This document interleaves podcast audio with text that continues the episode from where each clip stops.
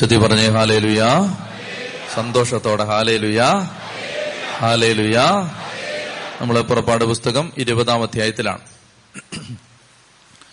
പുറപ്പാട് പുസ്തകം ഇരുപതാം അധ്യായത്തിൽ നമ്മൾ ആദ്യത്തെ കൽപ്പന വ്യാഖ്യാനിക്കുകയായിരുന്നു. ഞാനാണ് നിന്റെ ദൈവമായ കർത്താവ്. അടിമത്തത്തിന്റെ ഭവനമായ ഈജിപ്തിൽ നിന്ന് നിന്നെ പുറത്തു കൊണ്ടുവന്ന ഞാനാണ് നിന്റെ ദൈവമായ കർത്താവ്. ഞാനല്ലാതെ വേറെ ദേവന്മാർ നിനക്കുണ്ടാകരുത്. മുകളിൽ ആകാശത്തിലോ താഴെ ഭൂമിയിലോ ഭൂമിക്കടിയിലോ ജലത്തിലോ ഉള്ള ഒന്നിന്റെയും പ്രതിമയോ സ്വരൂപമോ നീ നിർമ്മിക്കരുത്. അവയ്ക്ക് മുമ്പിൽ പ്രണമിക്കുകയോ അവയെ ആരാധിക്കുകയോ ചെയ്യരുത്. ഒന്നാമത്തെ കൽപ്പനയുടെ ആദ്യ ഭാഗം നമ്മൾ കണ്ടു. അതായത് ദൈവത്തിലുള്ള വിശ്വാസം, ദൈവത്തിലുള്ള പ്രത്യാശ, ദൈവത്തിലുള്ള ശരണം, സ്നേഹം, ദൈവത്തിലുള്ള സ്നേഹം. ഈ കാര്യങ്ങളാണ് ഒന്നാമത്തെ കൽപ്പനയിൽ നിന്ന് ദൈവം ആഗ്രഹിക്കുന്നത്. ഒന്ന്, ദൈവവിശ്വാസം. നമ്മളതിനെക്കുറിച്ച് ചിന്തിച്ചിരുന്നു. ദൈവത്തിലുള്ള വിശ്വാസം, എന്തെല്ലാം വിശ്വസിക്കണം? ദൈവം സർവശക്തനാണ്, ഒന്ന്. ദൈവം അനന്ത നന്മയാണ്, രണ്ട്. ദൈവം അനന്ത ജ്ഞാനമാണ്. ഈ മൂന്ന് കാര്യങ്ങളാണ് വിശ്വാസത്തിൽ നമ്മൾ ശ്രദ്ധിക്കേണ്ടത്. ദൈവത്തിൽ നമ്മൾ വിശ്വസിക്കുകയാണ്. ദൈവം സർവശക്തനാണ്. ദൈവത്തിന് സർവശക്തിയുണ്ട്. എല്ലാറ്റിനും മുകളിൽ ദൈവമാണ്. ദൈവം സർവശക്തനാണ്. അതുകൊണ്ട് സർവശക്തനായ ഒരു ദൈവത്തെ ആശ്രയിക്കാൻ ആരും ഭയപ്പെടേണ്ടതില്ല. ദൈവം സർവശക്തനായതുകൊണ്ട് ആ ദൈവത്തിന്റെ പിന്നാലെ പോകാൻ നമുക്ക് ആത്മധൈര്യമുണ്ട്. ദൈവം സർവശക്തനാണ്. മനുഷ്യന്റെ ശക്തിയല്ല ദൈവത്തിന്റെ ശക്തി. ദൈവം പ്രപഞ്ചത്തിന്റെ സൃഷ്ടാവാണ്, സർവശക്തനാണ്, ഒന്ന്. രണ്ട്, ദൈവം അനന്ത നന്മയാണ്. അതായത് ദൈവത്തിൽ നിന്ന് തിന്മയൊന്നും വരില്ല. അപ്പൊ എന്തെങ്കിലും തിന്മ എന്ന് എനിക്ക് താൽക്കാലികമായി തോന്നുന്ന അനുഭവങ്ങൾ എന്റെ ജീവിതത്തിൽ ഉണ്ടെങ്കിലും അവയെല്ലാം ദൈവം നന്മയായിട്ട് മാറ്റും. ഇതാണ് ദൈവം അനന്ത നന്മയാണ് എന്ന് പറഞ്ഞാൽ. എനിക്ക് താൽക്കാലികമായി എന്റെ ജീവിതത്തിൽ ചിലപ്പോൾ ചില കാര്യങ്ങൾ തിന്മയായിട്ട് തോന്നുന്നു, അതെല്ലാം ദൈവം നന്മയായിട്ട് മാറ്റും. ദൈവം അനന്ത നന്മയാണ്. ദൈവത്തിൽ നിന്ന് തിന്മ വരില്ല. മൂന്ന്, ദൈവം അനന്ത ജ്ഞാനമാണ്. എന്താണ്? ദൈവത്തിന് തെറ്റുപറ്റില്ല. ദൈവത്തിന്റെ പുറകെ നടന്നാൽ നമ്മൾ അബദ്ധത്തിൽ പോയി പെടില്ല, മണ്ടത്തരങ്ങളിൽ പോയി വീടില്ല. ദൈവം അനന്ത ജ്ഞാനമാണ്. ഈ മൂന്ന് കാര്യങ്ങളാണ് ദൈവത്തിൽ വിശ്വസിക്കുമ്പോൾ നമ്മുടെ ഹൃദയത്തിൽ കയറേണ്ടത്. എന്താണ്? ദൈവം സർവശക്തനാണ്. ഏത് പ്രതികൂലത്തിൽ നിൽക്കുമ്പോഴും ഒരു വിശ്വാസിക്ക് പറയാൻ പറ്റണം, എന്റെ ദൈവം സർവശക്തനാണ്. ഒന്നൊക്കെ പറഞ്ഞേ, എന്റെ ദൈവം സർവശക്തനാണ്. ഒന്നുകൂടെ പറഞ്ഞേ, എന്റെ ദൈവം സർവശക്തനാണ്. ഉറക്കെ പറഞ്ഞേ, എന്റെ ദൈവം സർവശക്തനാണ്. ഉറക്കെ പറഞ്ഞേ, എന്റെ ദൈവം. അതാണ് ഒന്നാമത്തെ കാര്യം. ഏത് പ്രതിസന്ധി നിൽക്കുമ്പോഴും പറയാൻ പറ്റണം, എന്റെ ദൈവം സർവശക്തനാണ്. ഇവിടെയാണ് പിശാച് തോറ്റുപോകുന്നത്. നിരാശപ്പെടുത്തുന്ന അനുഭവങ്ങളുടെ മുമ്പിൽ നിൽക്കുമ്പോഴും വിശ്വാസിക്ക് പറയാൻ പറ്റണം, എന്റെ ദൈവം സർവശക്തനാണ്. രണ്ടാമത്, എന്റെ ദൈവം അനന്ത നന്മയാണ്. ദൈവം അനന്ത നന്മയാണ്. ഞാൻ പറഞ്ഞു, അതായത് എനിക്കിപ്പോൾ തൽക്കാലത്തേക്ക് ഇപ്പോൾ എനിക്ക് രോഗമുണ്ട്, എനിക്ക് കടബാധ്യതയുണ്ട്, എന്റെ കുടുംബത്തിൽ മരണം സംഭവിച്ചു, എന്റെ ജീവിതത്തിൽ ഇപ്പോൾ നിരാശയാണ്, എനിക്ക് പ്രതീക്ഷിക്കാൻ ഇപ്പോൾ ഒന്നുമില്ല. പക്ഷെ എന്റെ ദൈവം അനന്ത നന്മയാണ്. ദൈവത്തിൽ നിന്ന് തിന്മയൊന്നും വരില്ല. ഇപ്പോൾ എനിക്ക് വേദനാജനകമായി തോന്നുന്നെങ്കിലും അതെല്ലാം ദൈവന്റെ നന്മയ്ക്കായി മാറ്റും. ഇതാണ് വിശ്വാസം. അപ്പൊ ഒന്ന് പറഞ്ഞേ, എന്റെ ദൈവം അനന്ത നന്മയാണ്. പറഞ്ഞേ, ഇങ്ങനൊന്നും പറയരുത്, ഉറക്കെ പറയണം. എന്റെ ദൈവം അനന്ത നന്മയാണ്. എന്റെ ദൈവം അനന്ത നന്മയാണ്. എന്റെ ദൈവം അനന്ത നന്മയാണ്. ഒന്നാമത്തേത്, എന്റെ ദൈവം സർവശക്തനാണ്. രണ്ട്, എന്റെ ദൈവം അനന്ത. മൂന്ന്, എന്റെ ദൈവം അനന്ത ജ്ഞാനമാണ്. അനന്ത ജ്ഞാനം എന്ന് പറഞ്ഞാൽ ദൈവത്തിന് തെറ്റുപറ്റില്ല. ഹോ, ദൈവത്തിന് തെറ്റുപറ്റില്ല. ദൈവത്തിന് തെറ്റുപറ്റാത്തത് കൊണ്ട് ദൈവത്തിന്റെ പുറകെ പോയാൽ നമുക്കും തെറ്റുപറ്റില്ല. ഒന്ന് കണ്ണടച്ച് സ്തുതിച്ചേ. പൈൽസ് രോഗമുള്ള ഒരാളെ കർത്താവ് സുഖപ്പെടുത്താനായിട്ട് കർത്താവ് സന്ദേശം നൽകുന്നുണ്ട്. സ്തുതിച്ച് പ്രാർത്ഥിച്ചേ. ഹല്ലേലൂയ, ഹല്ലേലൂയ, ഹല്ലേലൂയ. സ്തുതിക്കട്ടെ, ശക്തിയോടെ സ്തുതിക്കട്ടെ. ആരാധിക്കുന്നു, ആരാധിക്കുന്നു, സ്തുതിക്കുന്നു. ഹല്ലേലൂയ, ഹല്ലേലൂയ, ഹല്ലേലൂയ, ഹല്ലേലൂയ. യേശുവേ നന്ദി, നന്ദി, നന്ദി, നന്ദി, നന്ദി. രണ്ട് കരങ്ങൾ നന്നായിട്ട് ഉയർത്തി പ്രാർത്ഥിച്ചേ. കൈക്ക് വേദനയുള്ള മക്കളെല്ലാം നന്നായിട്ട് കരങ്ങളൊന്ന് ഉയർത്തി പ്രാർത്ഥിച്ചേ. സ്തുതിക്കുന്നു കർത്താവെ, സ്തുതിക്കുന്നു, സ്തുതിക്കുന്നു, സ്തുതിക്കുന്നു, സ്തുതിക്കുന്നു. ഹല്ലേലൂയ. ഉച്ചത്തിൽ ഉച്ചത്തിൽ ഹല്ലേലൂയ. ദൈവത്തെ മക്കളെ, അപ്പോ മൂന്ന് കാര്യങ്ങളാണ് നമ്മൾ ചിന്തിക്കുക. ഒന്ന്, ദൈവം സർവശക്തനാണ്, ദൈവം സർവ നന്മയാണ്, ദൈവം അനന്ത ജ്ഞാനമാണ്. ഇത് കൂടെ കൂടെ പറഞ്ഞാൽ നമ്മുടെ മനസ്സിലെ നിരാശ മാറും, നമ്മുടെ മനസ്സിലെ ഭാരം മാറും, വേദന മാറും. ദൈവം സർവശക്തനാണ്, ദൈവം അനന്ത നന്മയാണ്, ദൈവം അനന്ത ജ്ഞാനമാണ്. ഇതങ്ങ് നമ്മൾ വിശ്വസിക്കണം. ഇത് വിശ്വസിക്കുമ്പോഴാണ് എല്ലാ പ്രതിസന്ധികളിലും മുകളിൽ പ്രതിസന്ധികൾക്കും മുകളിൽ നമുക്ക് എഴുന്നേക്കാൻ പറ്റുന്നത്, നമുക്ക് ശക്തി കിട്ടുന്നത്. അപ്പോ ഞാനല്ലാതെ മറ്റൊരു ദൈവം നിനക്കുണ്ടാവരുത് എന്ന് ദൈവം പറയുന്ന ഒന്നാം പ്രമാണത്തിന്റെ ഒരർത്ഥം ദൈവത്തിൽ വിശ്വസിക്കണം, ദൈവത്തിൽ പ്രത്യാശിക്കണം. ഇതൊക്കെയാണ് പ്രത്യാശ. ഇപ്പൊ സങ്കടം ഉണ്ടെങ്കിലും കർത്താവെല്ലാം നന്മയ്ക്കായി മാറ്റും, എല്ലാം നന്മയ്ക്കായിട്ട് മാറ്റും. അതാണ് പ്രത്യാശിക്കുന്നത്. ദൈവം എന്നെ കൈവിടില്ല, കർത്താവെന്നെ ഉപേക്ഷിക്കില്ല, ദൈവം എന്നെ തള്ളിക്കളയില്ല. അങ്ങനെ വിശ്വസിക്കണം, പ്രത്യാശിക്കണം. എന്നിട്ട് ദൈവത്തെ എന്ത് ചെയ്യണം? സ്നേഹിക്കണം. ഇതും പ്രധാനപ്പെട്ടതാണ്. എന്തെന്നറിയാമോ, നമ്മള് പലപ്പോഴും നമുക്ക് ദൈവത്തോടുള്ളത് ഒരു ബിസിനസ് ബന്ധമാണ്, ഒരു കച്ചവട ബന്ധം. എന്താണ്? കർത്താവെ, ഞാൻ ഒമ്പത് ശനിയാഴ്ച അവിടെ ധ്യാനകേന്ദ്രത്തിൽ വന്നോളാം, എന്റെ ഈ കാര്യം ഒന്ന് ശരിയാക്കി തരണം. അതിന്റെ പേരാണ് ബിസിനസ്. ഞാൻ പതിനായിരം രൂപ തരാം, അപ്പൊ എനിക്ക് ഈ ഫോൺ തരിക. അതിന്റെ പേരാണ് കച്ചവടം. ഞാൻ പതിനായിരം മെഴുകുതിരി കത്തിച്ചോളാം, അപ്പൊ കർത്താവ് ഈ കാര്യത്തിൽ ഒരു ഈ മെഴുകുതിരി കത്തിക്കുന്നതും ഇവിടെ വരുന്ന ഒന്നും തെറ്റല്ല. പക്ഷേ കാര്യം കാണാൻ വേണ്ടിയുള്ള ഭക്തി. മറിച്ച് ഒരു കുട്ടി, ഹോസ്റ്റലിൽ പഠിക്കുന്ന കുട്ടി, മാസത്തിന്റെ മുപ്പതാം തീയതി ആയപ്പോ വീട്ടിൽ വന്നു. വീട്ടിൽ വന്നപ്പോ അമ്മ അമ്മ ചോദിച്ചു, മോളെ എന്താ വന്നേ? അപ്പൊ പറഞ്ഞു, അമ്മ ഫീസ് അടയ്ക്കണമെന്ന് പറഞ്ഞു. അപ്പൊ ഫീസ് കൊടുത്തു വിട്ടു. അത് കഴിഞ്ഞൊരു രണ്ടാഴ്ച കഴിഞ്ഞപ്പോ പിന്നെയും വന്നു. അപ്പൊ മോളോട് പറഞ്ഞു, മോളെ ഫീസ് തന്നല്ലോ. അപ്പൊ അവള് പറഞ്ഞു, ഫീസ് വാങ്ങിക്കാൻ വന്നതല്ല, അമ്മയൊന്ന് കാണാൻ വന്നാന്ന് പറഞ്ഞു. വന്ന കൂട്ടത്തിൽ ഫീസ് ഉണ്ടേ തന്നേര്, അടുത്ത ആഴ്ച വരണ്ടല്ലോ. അപ്പോ കാണാൻ വന്നാണ്, ഫീസ് വാങ്ങിക്കാൻ വന്നതല്ല. നിങ്ങൾ ഫീസ് വാങ്ങിക്കാൻ വന്നാണോ കാണാൻ വന്നാണോ? ആ ഏ നിങ്ങൾ കാണാൻ വന്നാണോ ഫീസ് വാങ്ങിക്കാൻ വന്നാണോ? ആ അപ്പൊ അതുകൊണ്ട് സ്നേഹിക്കണം, ദൈവത്തെ സ്നേഹിക്കണം. ദൈവത്തിന്റെ എന്ന എല്ലാ കാലത്തെയും പരാതി ഇതാണ്. ജെറമിയ പ്രവചനം വായിച്ചാൽ കർത്താവ് ആവർത്തിച്ച് ആവർത്തിച്ച് പരാതി പറയുകയാണ്, എന്റെ ജനം എന്നെ അപ്പാ എന്ന് വിളിക്കും. ജെറമിയ മൂന്ന് പതിനാറ്. എന്റെ ദൈവം എന്നെ അപ്പാ എന്ന് വിളിക്കും എന്ന് ഞാൻ വിചാരിച്ചു, പക്ഷെ നിങ്ങൾ എന്നെ അപ്പാന്ന് വിളിച്ചില്ല.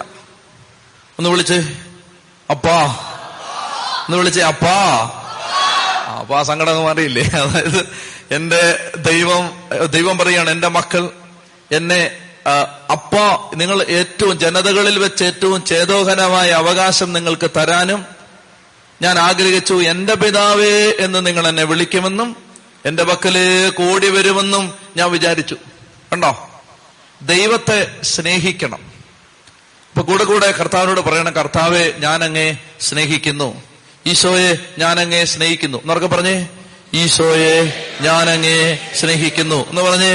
ഈശോയെ ഞാനങ്ങേ സ്നേഹിക്കുന്നു. അപ്പോ വിശ്വാസം, പ്രത്യാശ, സ്നേഹം, ഇതാണ് ഒന്നാം പ്രമാണത്തിന്റെ ഒരർത്ഥം. ഇനി അതിനോട് ചേർന്നാണ് അതിന്റെ വിപരീതമായിട്ട് വരാൻ സാധ്യതയുള്ളതാണ് അന്ധവിശ്വാസം. ഒന്നാം പ്രമാണത്തിനെതിരാണ് അന്ധവിശ്വാസം.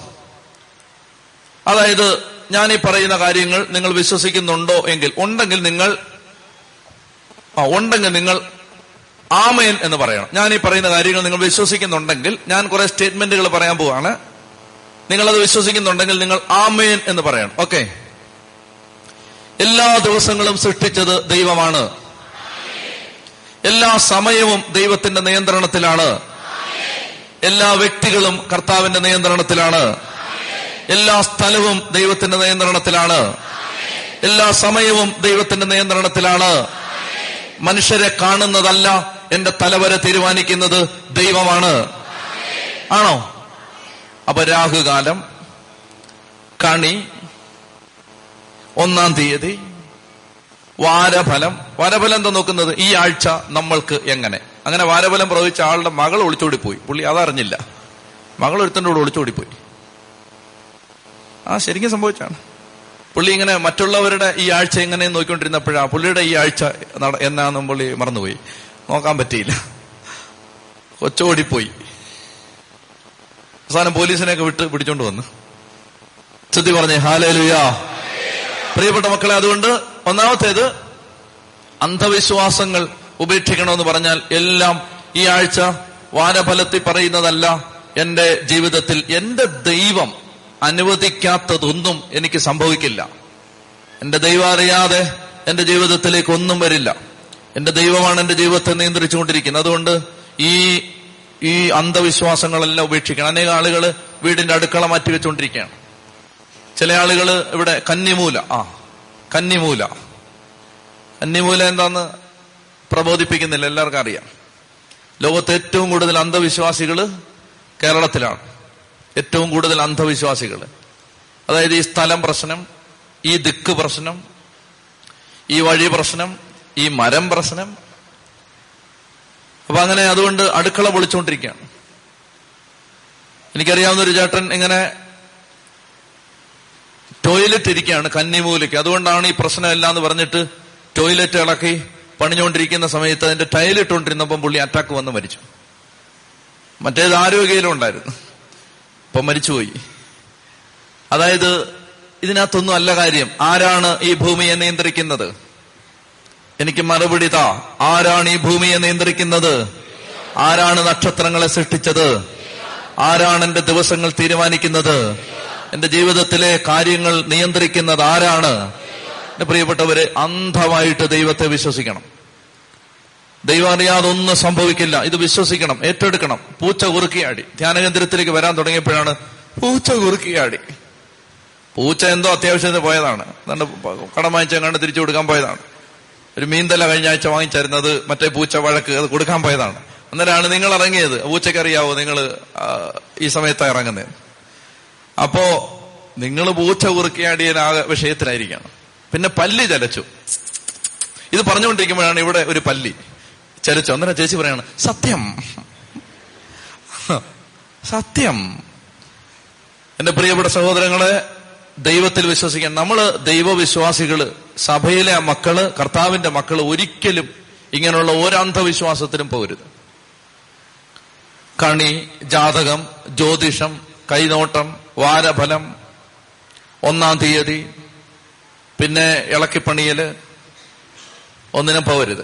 നിങ്ങൾക്ക് എന്തെങ്കിലും ഭയം ഈ വിഷയത്തിൽ ഉണ്ടാകുകയാണെങ്കിൽ, എന്തെങ്കിലും ഭയം ഉണ്ടാവുകയാണെങ്കിൽ നിങ്ങൾ ഇങ്ങനെ പറയണം, യെശയ്യാ നാൽപ്പത്തൊന്ന് പതിമൂന്ന് യെശയ്യാ നാൽപ്പത്തൊന്ന് പതിമൂന്ന്. നിങ്ങൾക്ക് നിങ്ങളോട് ആരെങ്കിലും പറയുകയാണ് നിങ്ങളുടെ വീട്ടില് ഈ മുറി എവിടെ ഇരിക്കുന്നതുകൊണ്ടാണ് നിങ്ങൾക്ക് ഗതി പിടിക്കാത്തത് എന്ന് പറഞ്ഞാൽ അപ്പൊ തന്നെ നിങ്ങൾ യെശയ്യാ നാൽപ്പത്തൊന്ന് പതിമൂന്ന് പറയണം. അപ്പൊ നമ്മുടെ മനസ്സിൽ ഭയം കയറാൻ സാധ്യതയുണ്ട്. അപ്പൊ ഇങ്ങനെ പറയണം, ഭയപ്പെടേണ്ട, ഞാൻ നിന്റെ കൂടെയുണ്ട്, സംഭ്രമിക്കേണ്ട, ഞാനാണ് നിന്റെ ദൈവം, നിന്റെ ദൈവവും കർത്താവുമായി ഞാൻ നിന്റെ വലതുകരം പിടിച്ചിരിക്കുന്നു, ഞാനാണ് പറയുന്നത് ഭയപ്പെടേണ്ട.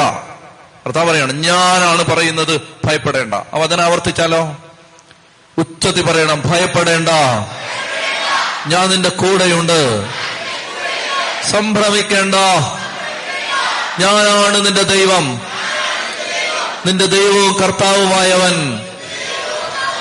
നിന്റെ വലതുകരം പിടിച്ചിരിക്കുന്നു, ഞാനാണ് പറയുന്നത് ഭയപ്പെടേണ്ട, ഞാനാണ് പറയുന്നത് ഭയപ്പെടേണ്ട.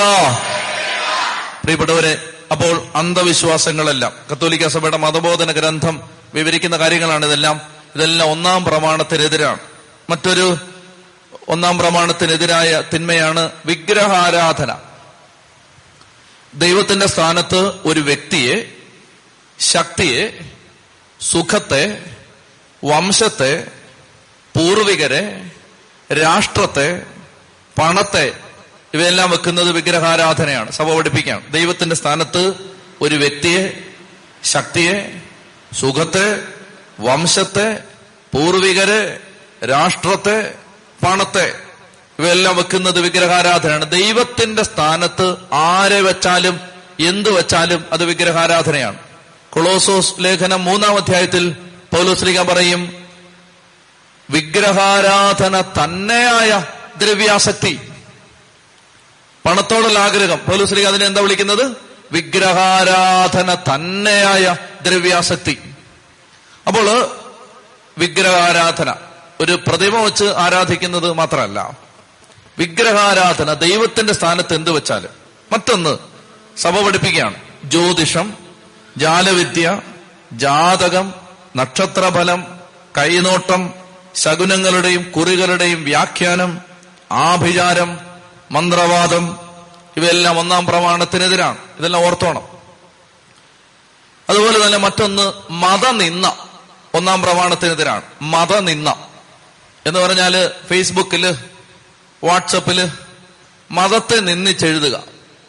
കർത്താവിന്റെ സഭയെ, ദൈവവിശ്വാസത്തെ നിന്ദിച്ച് ഇതൊരു അലങ്കാരമായിട്ട് കരുതുന്ന ആളുകളുണ്ട്. അങ്ങനെ എഴുതിയാൽ സ്മാർട്ടാവുമെന്ന് വിചാരിക്കുന്ന ആളുകളുണ്ട്.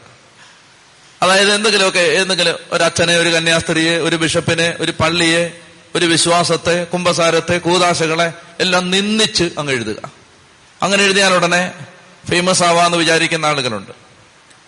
പ്രിയപ്പെട്ട സഹോദരങ്ങളെ, ഇത് ഒന്നാം പ്രമാണത്തിന് എതിരാണ്. ദൈവദോഷം, ചാവുദോഷം, ആത്മീയ ക്രയ ക്രയവിക്രയം അതുകൊണ്ട് എന്ന് പറഞ്ഞാൽ അമ്പത് രൂപയ്ക്ക് ബൈബിൾ വായിച്ച് നൂറ്റമ്പത് രൂപയ്ക്ക് വിൽക്കുന്നത് ഒന്നാം പ്രമാണത്തിനെതിരാണ്. അഞ്ചു രൂപയ്ക്ക് ഒന്ത വാങ്ങിച്ചിട്ട് പതിനഞ്ച് രൂപയ്ക്ക് വിൽക്കുന്നത് ഒന്നാം പ്രമാണത്തിന് എതിരാണ്. മനസ്സിലായ? കുർബാന പുസ്തകം അഞ്ചു രൂപയ്ക്ക് വാങ്ങിച്ചുകൊണ്ട് വന്നിട്ട് ഇരുപത്തഞ്ച് രൂപയ്ക്ക് വിൽക്കുന്നത് ഒന്നാം പ്രമാണത്തിന് എതിരാണ്. ആത്മീയ കാര്യങ്ങളിൽ നിന്ന് ലാഭം എടുക്കുന്നത് ഒന്നാം പ്രമാണത്തിന് എതിരാണ്. പിന്നെ സഭ പറയുകയാണ് നിരീശ്വരവാദം. അതിപ്പോ എന്തായാലും ഇല്ലല്ലോ, വിശ്വാസമുള്ളവരാണ് ഇവിടെ വന്നിരിക്കുന്നത്. നിരീശ്വരവാദം ഒന്നാം പ്രമാണത്തിന് എതിരാണ്. അപ്പൊ ഇനി ഈ ഒന്നാം പ്രമാണത്തിന്റെ ഒന്നാമത്തെ കൽപ്പനയുടെ രണ്ടാം ഭാഗം, നിങ്ങൾ ഒരു രൂപവും ഉണ്ടാക്കരുത്. ആ ഒന്നിന്റെയും മുമ്പിൽ ആരാധിക്കാനായി പ്രണമിക്കരുത്. അതാണ് അതിന്റെ രണ്ടാം ഭാഗം.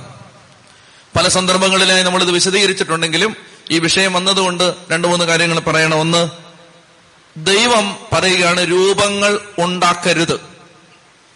ആഹാ, പറഞ്ഞ ആ വാക്ക് പാലിക്കണം. ദൈവമേ, നീ പറയുകയാണ് രൂപം ഉണ്ടാക്കരുത്, രൂപം ഉണ്ടാക്കരുത്.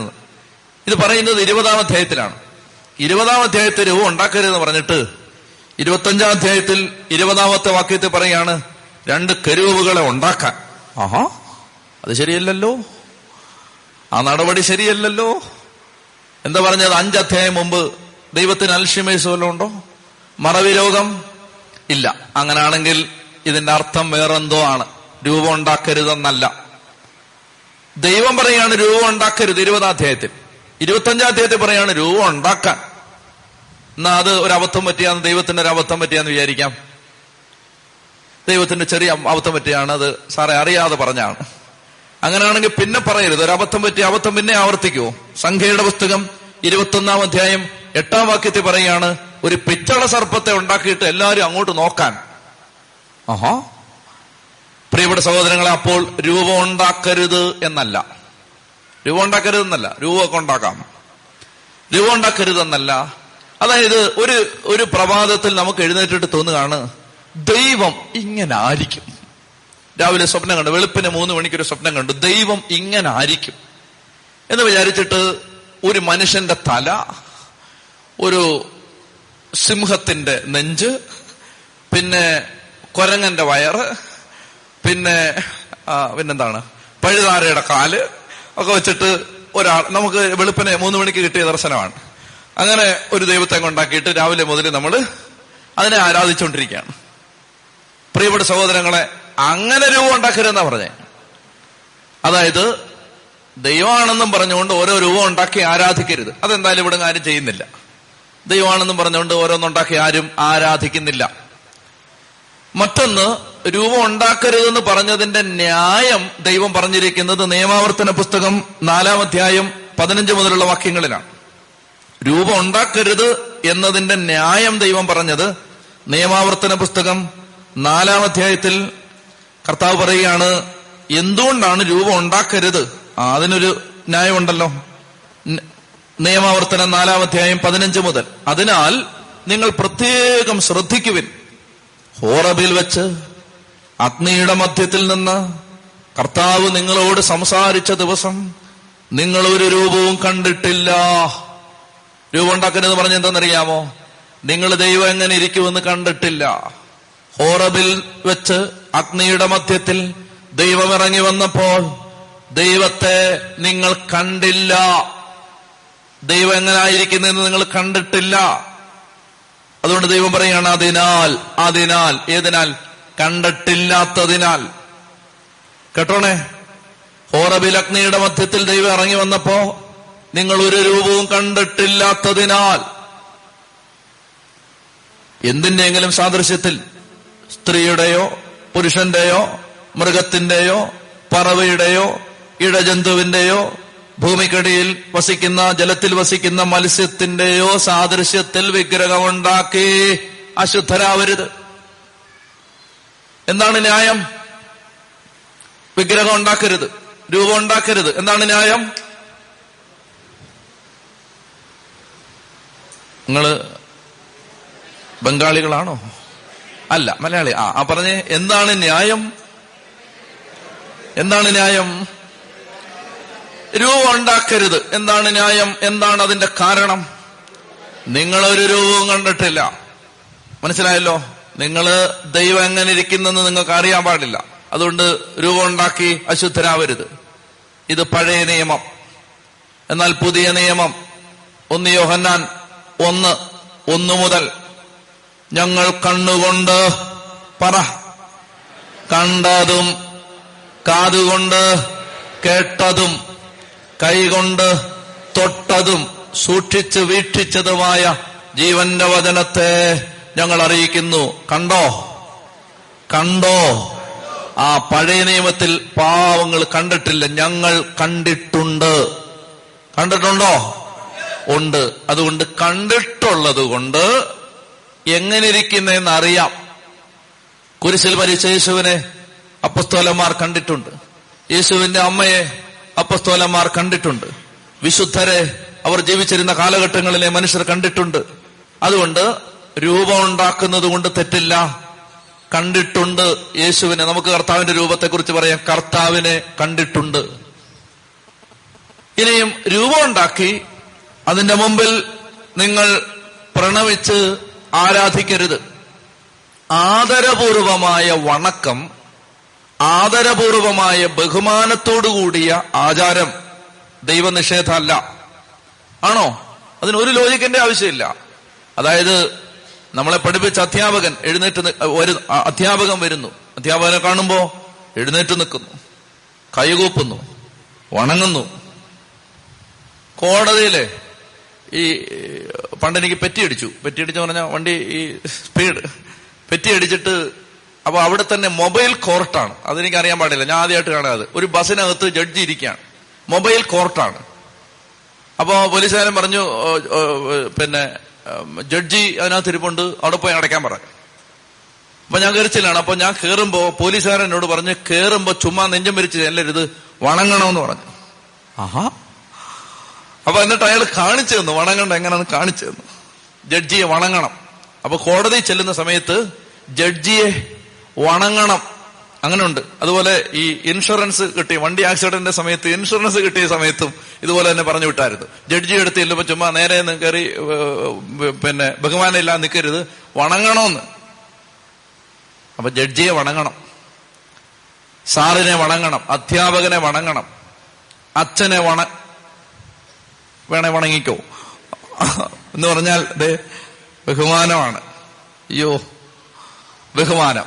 എന്റെ പ്രിയപ്പെട്ട സഹോദരങ്ങളെ, അത് മനുഷ്യന്റെ ജീവിതത്തിന്റെ ഭാഗമാണ്. അല്ലാതെ എല്ലാവരും നിഷേധികളായിട്ട് ഞങ്ങളോട് കർത്താവ് പറഞ്ഞിട്ടുണ്ട് ആരുടെയും മുമ്പിൽ പ്രണമിക്കരുത് എന്ന് പറഞ്ഞ് പോലീസ് സ്റ്റേഷനിൽ ചെന്നാൽ ഇവിടെ നോക്കി ഇടി കിട്ടും, അല്ലെ? ജഡ്ജി എടുത്ത് എന്നിട്ട് ഞങ്ങൾ ആരുടെയും മുമ്പിൽ പ്രണമിക്കില്ല സാറേ, ഇന്ന് അഞ്ഞൂറ് രൂപ എന്ന് പറഞ്ഞാൽ അടുത്ത കേസാവും അത്. പ്രിയപ്പെട്ട സഹോദരങ്ങളെ, അതുകൊണ്ട് പ്രണമിക്കാം. ആദരവാർന്ന വണക്കം ആരാധനയല്ല. ദൈവത്തിന് കൊടുക്കുന്നത് ആരാധന, ബാക്കിയൊക്കെ ബഹുമാനമാണ്, വണക്കമാണ്, ബഹുമാനം. അത് കൊടുക്കണം. അത് മനുഷ്യൻ, അന്തസ്സുള്ള മനുഷ്യൻ അത് ചെയ്യും. കൾച്ചേർഡായ മനുഷ്യരത് ചെയ്യും. നിഷേധികളും ധിക്കാരികളുമാവാനല്ല ദൈവം നമ്മളെ വിളിച്ചത്. എളിമയോടെ പരസ്പരം മറ്റുള്ളവരെ ബഹുമാനത്തോടെ കരുതണം. തങ്ങളെക്കാൾ ശ്രേഷ്ഠരായിട്ട് മറ്റുള്ളവരെ കരുതണം. ഇതാണ് ദൈവത്തിന്റെ കൽപ്പന. ഒന്ന് കണ്ണടച്ച് കരങ്ങൾ സ്വർഗത്തിലേക്ക് ഉയർത്തിക്കേ. ഒന്നാം പ്രമാണം കർത്താവേ, ജീവിതത്തിൽ ഒന്നാം പ്രമാണം പാലിക്കാൻ ശക്തി തരണം. കരങ്ങൾ ഉയർത്തി സ്തുതിച്ചേ. ഹല്ലേലൂയാ, ഹല്ലേലൂയാ, ഹല്ലേലൂയാ. യേശുവേ ആരാധന, ആരാധന, ആരാധന, ആരാധന, ആരാധന, ആരാധന, ആരാധന, ആരാധന.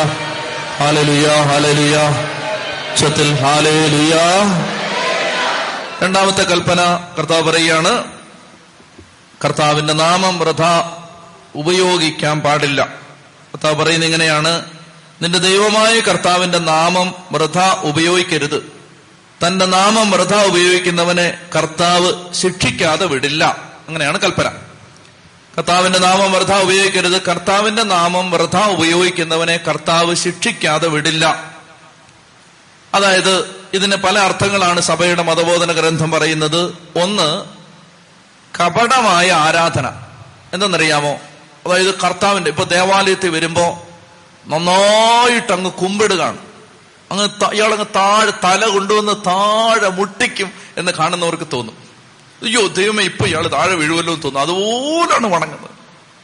പള്ളിയിലൊക്കെ നിൽക്കുന്ന സമയത്ത് ഭയങ്കര ബാഹ്യമായിട്ട് ഭയങ്കര ബഹുമാനം.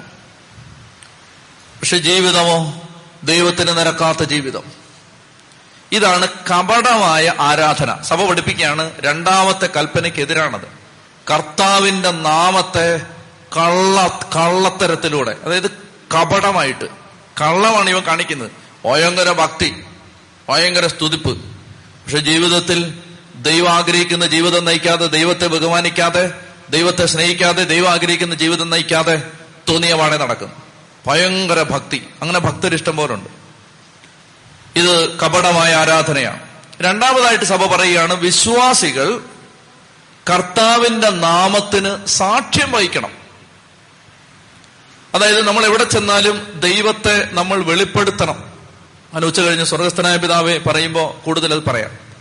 ദൈവനാമത്തെ വെളിപ്പെടുത്തണം, ദൈവത്തിന്റെ പരിശുദ്ധി വെളിപ്പെടുത്തണം എവിടെ ചെന്നാലും. ഇതാണ് അതിന്റെ ഒരർത്ഥം. മൂന്ന്, ദൈവനാമത്തിന്റെ അനുചിതമായ ഉപയോഗം. അതായത് ചുമ്മാ ദൈവത്തിനാണ്, കർത്താവാണ്, ഈശോയാണ്, ഓ ദൈവമാണ്, എന്റെ അപ്പനാണ്. ദൈവനാമത്തിന്റെ അനുചിതമായ ഉപയോഗം. ദൈവനാമത്തെ സ്വന്തം കാര്യസാധ്യത്തിന് വേണ്ടി തട്ടിപ്പായിട്ട് ഉപയോഗിക്കുക. വ്യാജ ശബദങ്ങൾ, ദൈവനാമത്തിൽ കള്ളത്തനം പറയുകയാണ്. അതുപോലെ തന്നെ സഭ പറയുകയാണ്, കർത്താവിന്റെ നാമത്തിന്റെ ദുരുപയോഗം. അതായത് ദേവാലയം, ദേവാലയത്തെ മാന്യമായിട്ട് കാണാത്തത്, വിശുദ്ധമായിട്ട് കാണാത്തത്, ദേവാലയത്തെ വന്നിരുന്ന്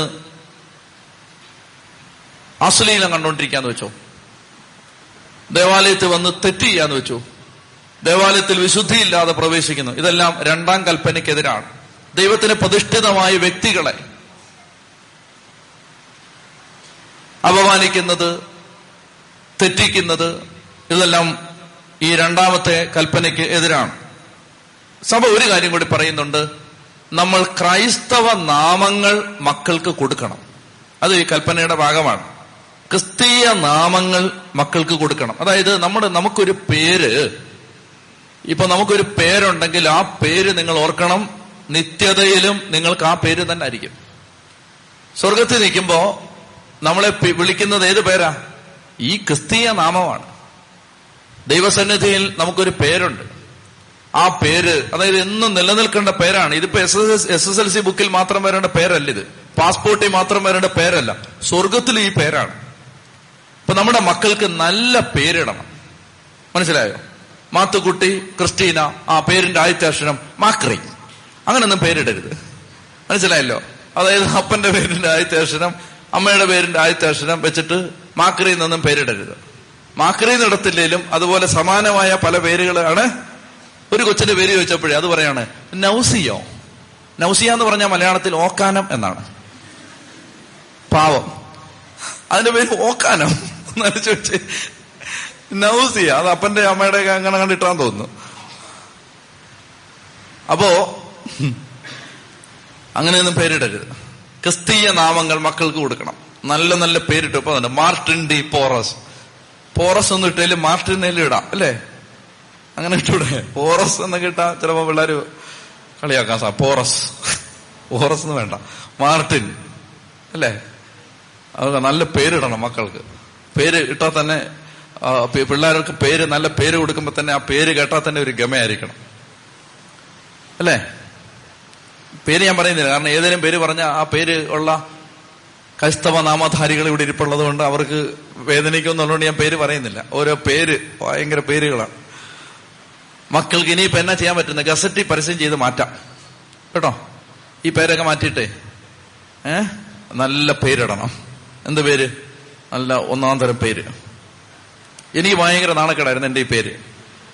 എൻ്റെ ഈ പേരുണ്ടല്ലോ എനിക്ക് ഭയങ്കര നാണക്കേടായിരുന്നു. അതായത് ഞാൻ പിന്നെ എവിടെയെങ്കിലുമൊക്കെ ചെല്ലുമ്പോൾ, കൊച്ചനായിരുന്ന സമയത്ത് പട്ടം കിട്ടി ആറാം മാസം എവിടെയെങ്കിലും ചെല്ലുമ്പോൾ ഇതാ ഒരു ഡാനിയലച്ഛൻ വരുന്നുണ്ട് എന്നൊക്കെ നമ്മളെ ഇങ്ങനെ ഇൻട്രൊഡ്യൂസ് ചെയ്യുമല്ലോ.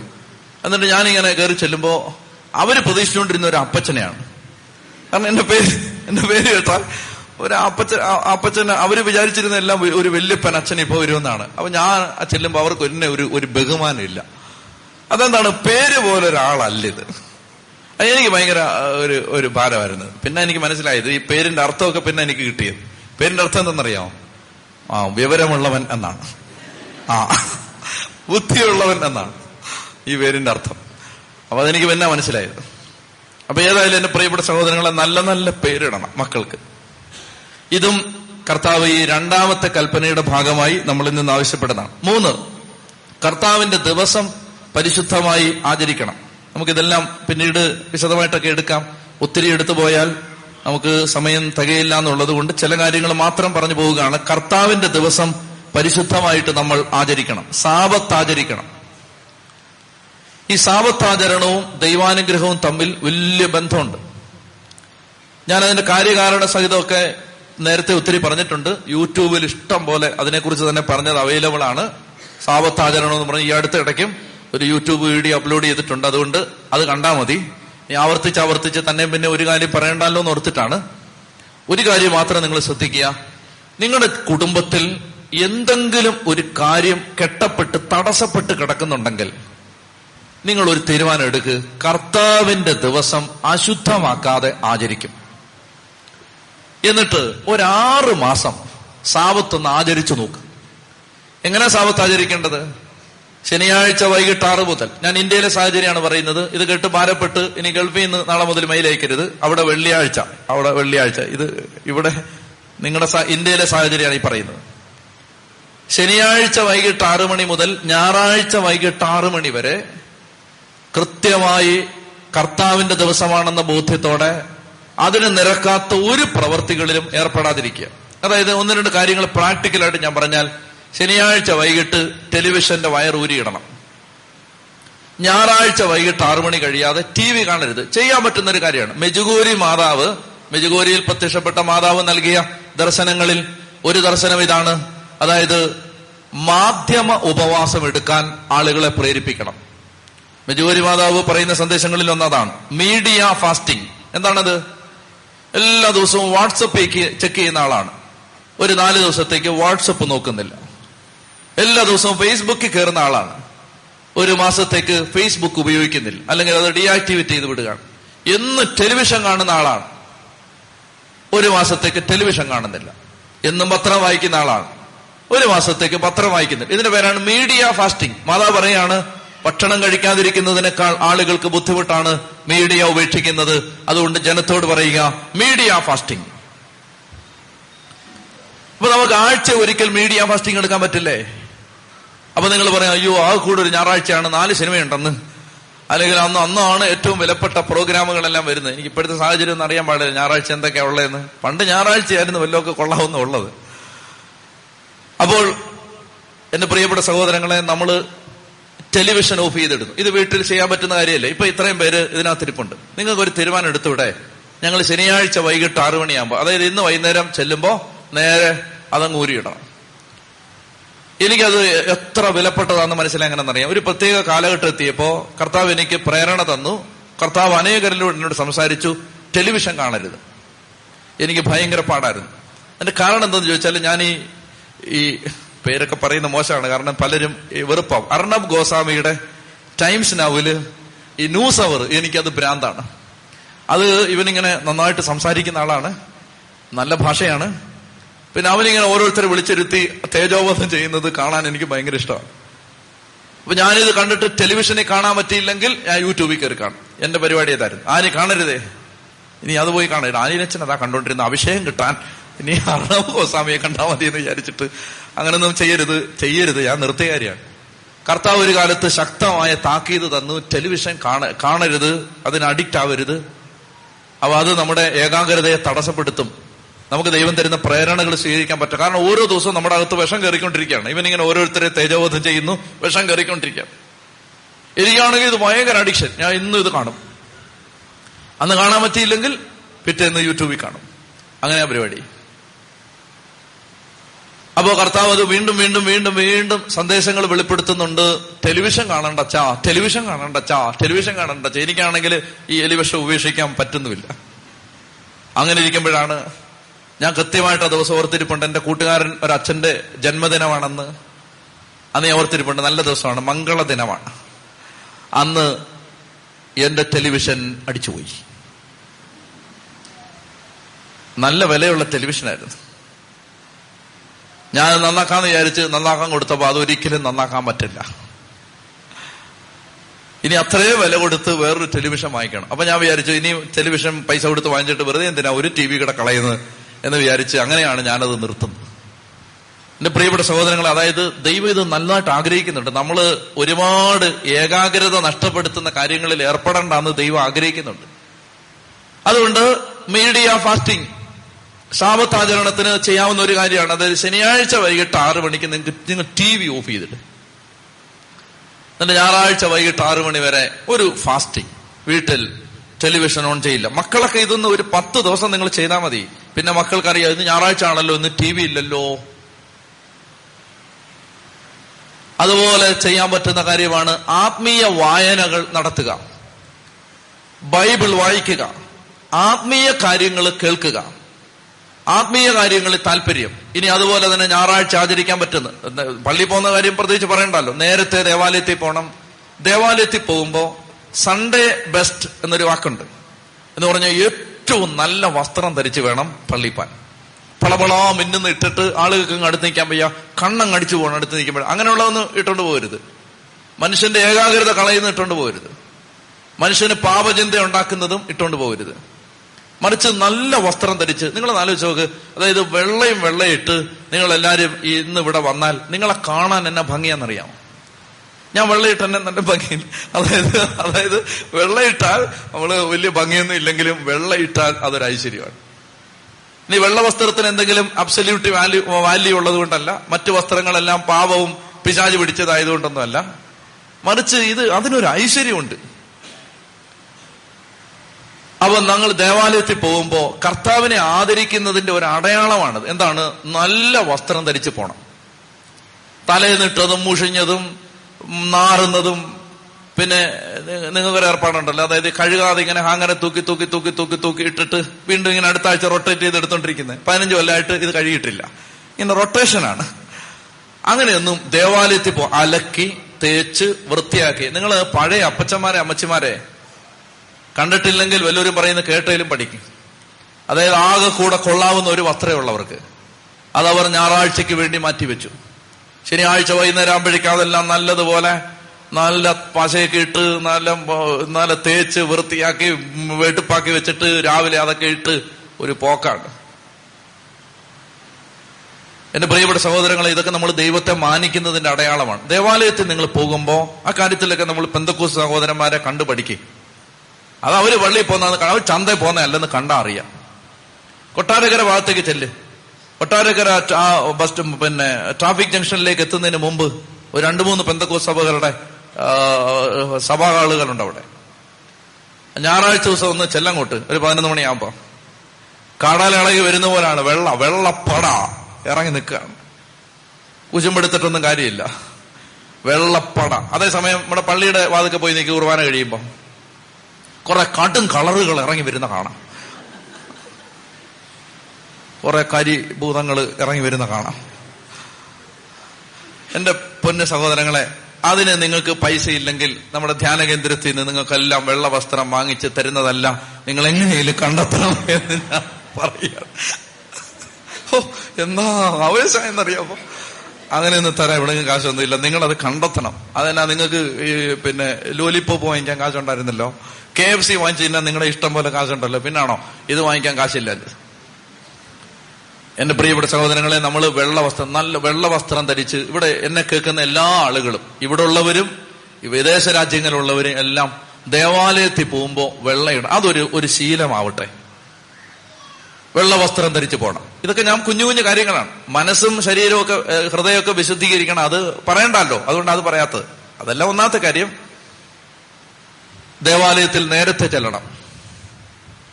അതായത് ഞാൻ ഒരു കാര്യം പറയട്ടെ, നിങ്ങള് സ്കൂളിൽ കറക്റ്റ് സമയത്തിന് പോകുന്നു, കുട്ടികളെ സ്കൂളിൽ കറക്റ്റ് സമയത്ത് വിടുന്നു, ഓഫീസിൽ നിങ്ങൾ കൃത്യസമയത്ത് ചെല്ലുന്നു, സിനിമയ്ക്ക് നിങ്ങൾ നേരത്തെ പോകുന്നു, ആശുപത്രി നിങ്ങൾ നേരത്തെ പോകുന്നു, പിക്നിക്കിന് നിങ്ങൾ നേരത്തെ പോകുന്നു, കല്യാണത്തിന് നേരത്തെ പോകുന്നു.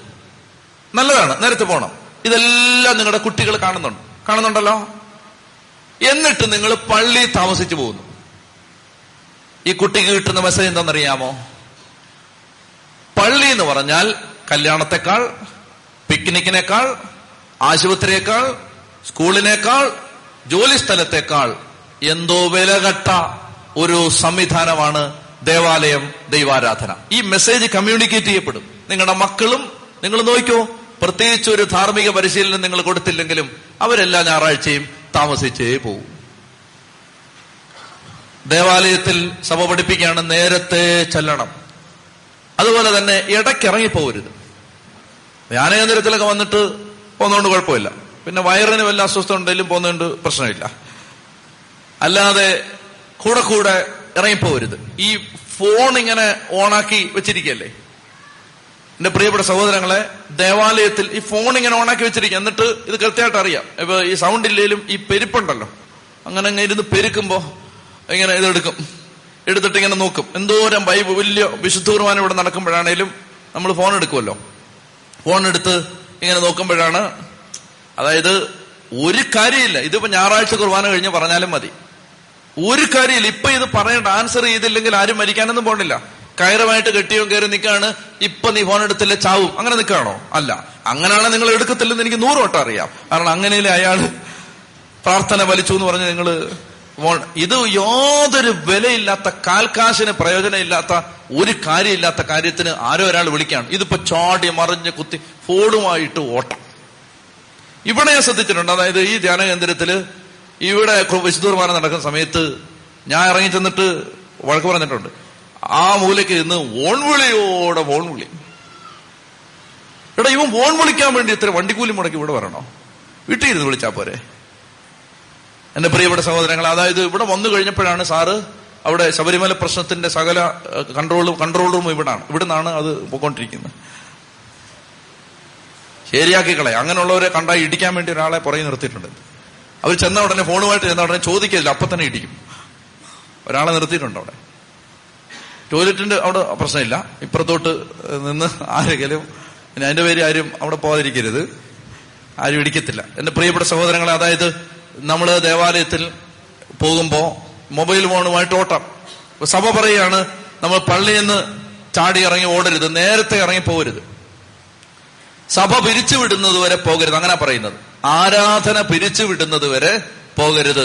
അതായത് പറയുകയാണ്, അതായത് തീർന്നു എല്ലാം പൊക്കോ എന്ന് പറയുന്നവരെ പോകരുത്. ഇങ്ങനെ സാപത്ത് വിശുദ്ധമായിട്ട് ആചരിച്ചാൽ, ഞാൻ നിങ്ങളോട് പറയുകയാണ്, ഒരു ആറു മാസം അങ്ങനെ ചെയ്യേ.